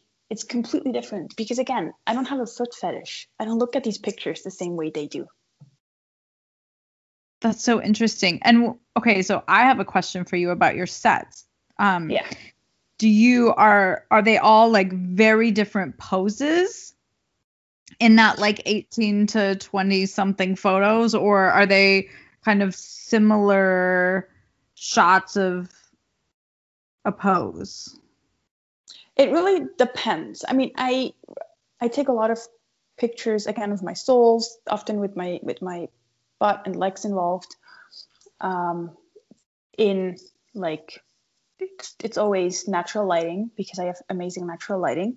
So I just I like sit down wherever I am and I start taking pictures. I have like a remote, like a Bluetooth clicker to take the pictures with, which I can highly recommend for anyone. So I just I just start taking pictures and I I use the front camera, which I could use the back, but I don't I can't hook my phone up to anything, so I don't see what's happening. So I use my front camera and I just look at at, at what what I'm seeing there and just start taking pictures. And I move my feet around, I spread my toes, I go closer, I go further away, I spread my toes, I, I scrunch my feet, all of these things. You just you start you you you will start learning what kind of poses people are looking for and you will they will come to you very naturally. I mean, I can I can do like I can take over over 100 pictures in less than like half an hour. That's how many sets? Four or five sets of pictures, easy. Wow. I'm impressed. That's amazing. It's, I mean, it's it's really I have amazing lighting, which means I don't have to set up any lighting. I just I just have it already. The the Bluetooth like remote clicker for the phone is absolutely brilliant, best thing ever. And then I just I know what my my fans want, and it's really not complicated. They don't want anything fancy, anything really not at all. It's just simply they like my soles, they like my toes, they want to see a bit of my butt, and that's it. So you just you start learning what they want to see, and then within that you can always experiment. But the more you do it, the faster you get at it, and then you also learn that they're really not that picky at all. They love seeing all the pictures. I even put on sometimes when I make a video or I take pictures and they're like really bad or blurry or something, I made like a blooper or something because they love seeing that too. I get interrupted by my cats constantly, for example. It's like they love seeing that. They yeah, me, yeah. Like it's just they, they want to see that. Like I have I make like a foot job video and my cat just wants to play with the dildo as well. It's like, okay, I'll upload that too. Why not? they loved it. They, they, I, I get so much engagement for these kind of things because again, it makes you it makes them realize that you're an actual human being who spends time making this. Right, right. Like it kind of takes you out. Takes it maybe takes you out of the fantasy moment for for for a second to go, oh, like here she is in her bedroom with her cat, like trying to film this this video, and something happens, the phone rings, or the cat walks up, or whatever. Yeah. Like it's like real. It it kind of gives a, a real side to. Sometimes I film stuff like where I'm waiting for my my cameraman to set up for me, and so I'll film like um I don't know, like little bits of things while I'm waiting, kind of like behind the scenes, I guess is what I'm trying to say. Little Yeah. behind stuff. But I don't really have anything that's funny. Um, I think a blooper for me would be like crashing or crashing my car. Let's hope that never happens then. I've often thought of that while I'm filming. I'm like filming, driving at the same time, and I think, I I mean, I hope I don't crash, but if I did, I mean, it, it would, I'd, I guess I'd put it on OnlyFans or whatever. Someone Like, wants to see that, I guess. I've crashed my car, guys. oh no, I, I, I don't. I love my car, and it's they're very they're very few of them. It would be difficult to find a replacement for it, so I Yeah. don't want my car. But anyway, um, what so other other topics we need to cover for Twitter? Um, I think a big thing that's that's a very personal information here. Well, personal. It's just a tip. yeah, Please, anyone starting out who's new, do not promote yourself under other people's posts. It will get you on the blacklist of pretty much any seller. I promise you, because we're all connected. And if you start posting your OnlyFans link under everyone's posts, you're gonna get blocked by everyone. do not, do not do that. Really, I know some someone out there once gave someone the tip to do that, and now it's, it's spread like wildfire. And you just constantly have new people posting their promotion under your own posts, and that's so frustrating because you cannot delete them yourself. it feels spammy. It feels really really spammy, and It's um, rude. It's really rude. Yeah, I feel like it would be so much more effective and a much better business strategy given how powerful and important uh, relationships are with other models to complement, you know, leave a comment complimenting the model or saying something funny or witty or whatever. Um, just an emoji, then doing self promotion under somebody else's post. It's really rude, like you said. Um, and I I don't know that like I don't know that it's effective. I don't know that buyers go, oh, this this model, I gotta go check out her OnlyFans right now. Like, I think you'd be better off building relationships in a more positive way, constructive Yeah. way. It's just piggybacking off my hard work that I put in, my countless hours of promoting on Twitter to get the following that I have now. And it's it's rude and it's really it doesn't it doesn't end well ever. Like I'm gonna call you out and I'm gonna tell all of my seller friends about you. They're all gonna block you. You're gonna have a hard time to get into engagement groups. I promise you, it does not do you any favors. Just comment, like, retweet, engage with sellers. Just do it. It's so much more effective than just posting your OnlyFans link just willy nilly on any post you encounter. Yeah. Yeah. What do you, what advice do you have in terms of like marketing, like strategic marketing? Like, how many of your posts, if any, should be advertisements like check out my OnlyFans versus, you know, just posting a, a pic or a, a short video or other like where you're posting content versus you're posting advertisements? Or is it one I and the think well it's it's one and the same in a way because you're always advertising yourself. But I think only about a third or even less of your posts should be about your OnlyFans or similar sites if you have them. Really, not not more than that because it's if you as soon as you add a link to a tweet, it's gonna get shared less, and that's just a fact people are not to retweet it as much if there's a link. So I would recommend really only about a third of your post should be very clearly advertisement for your OnlyFans or Pocket Stars or AVN Stars or whatever you have. And the rest should just be regular posts, pictures, short videos, or just random posts because at the end of the day, it's all advertisement, all of it. Right. And you can put like a link to your OnlyFans in your bio, right? Yeah. In your bio have if you have a lot of links, make an all my links or a link tree. So you have them all there. People can just go and look at all the stuff you have. And it's much easier and it's faster for them. Or you have a pinned, pinned post on your profile on Twitter where you have like a post maybe introducing yourself, showing the kind of content you create, and then you post all of your links. That way people can go on your profile and then they find your links very fast. Yeah, I feel like um,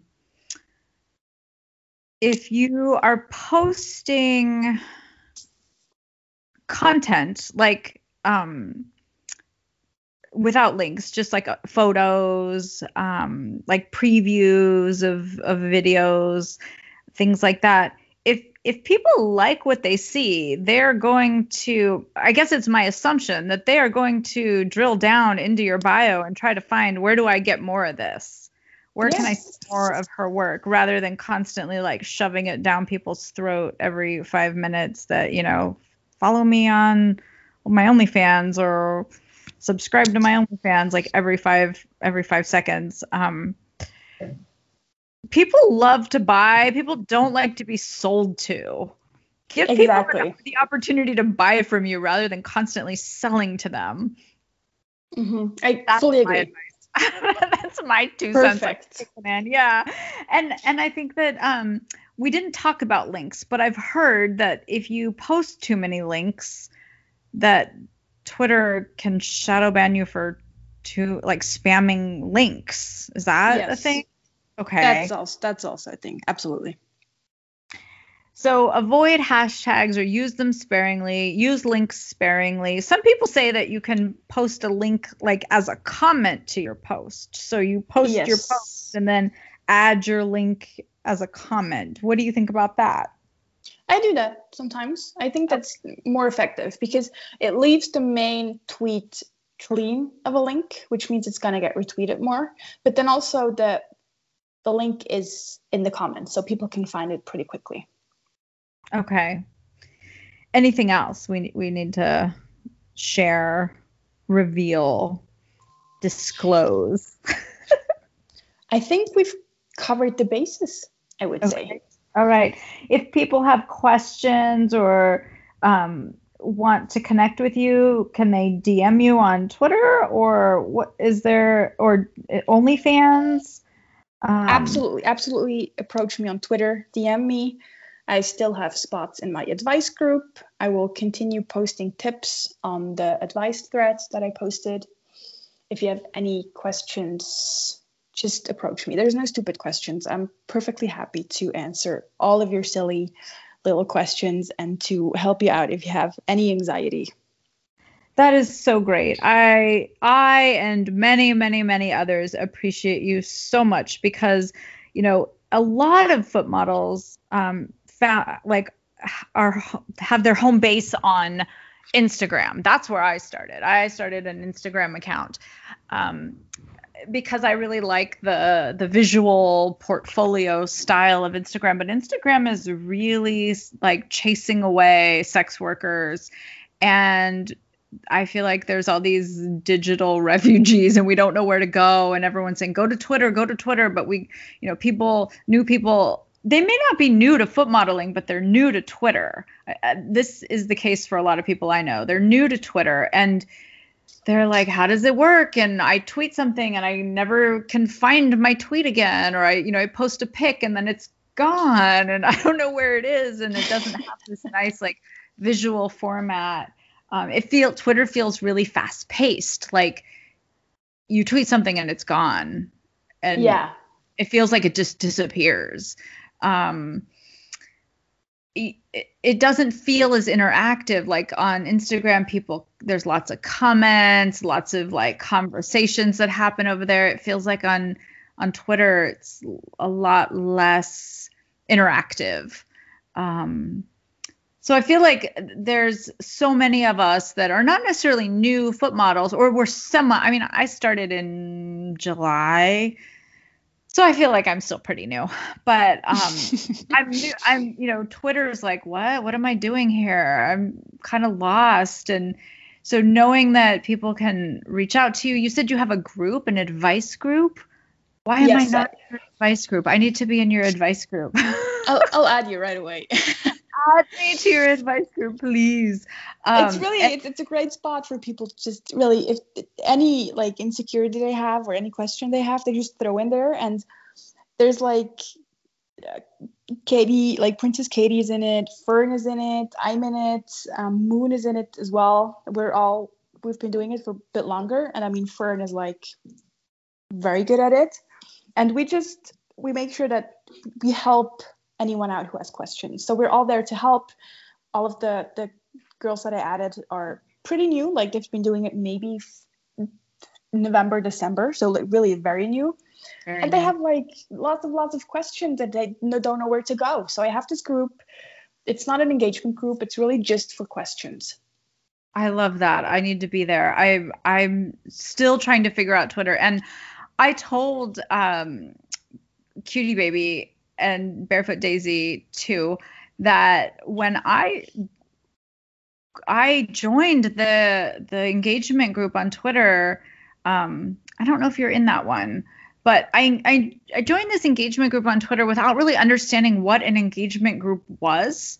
I was yeah. like, oh, cool. I want to be in a group, and and then I was like like I don't know, weeks, months later, I don't know at what point I realized, oh, I'm supposed to be interacting with everyone's posts and I'm supposed to also be posting my posts to the group. And I, I didn't know how that worked at all. I, yeah.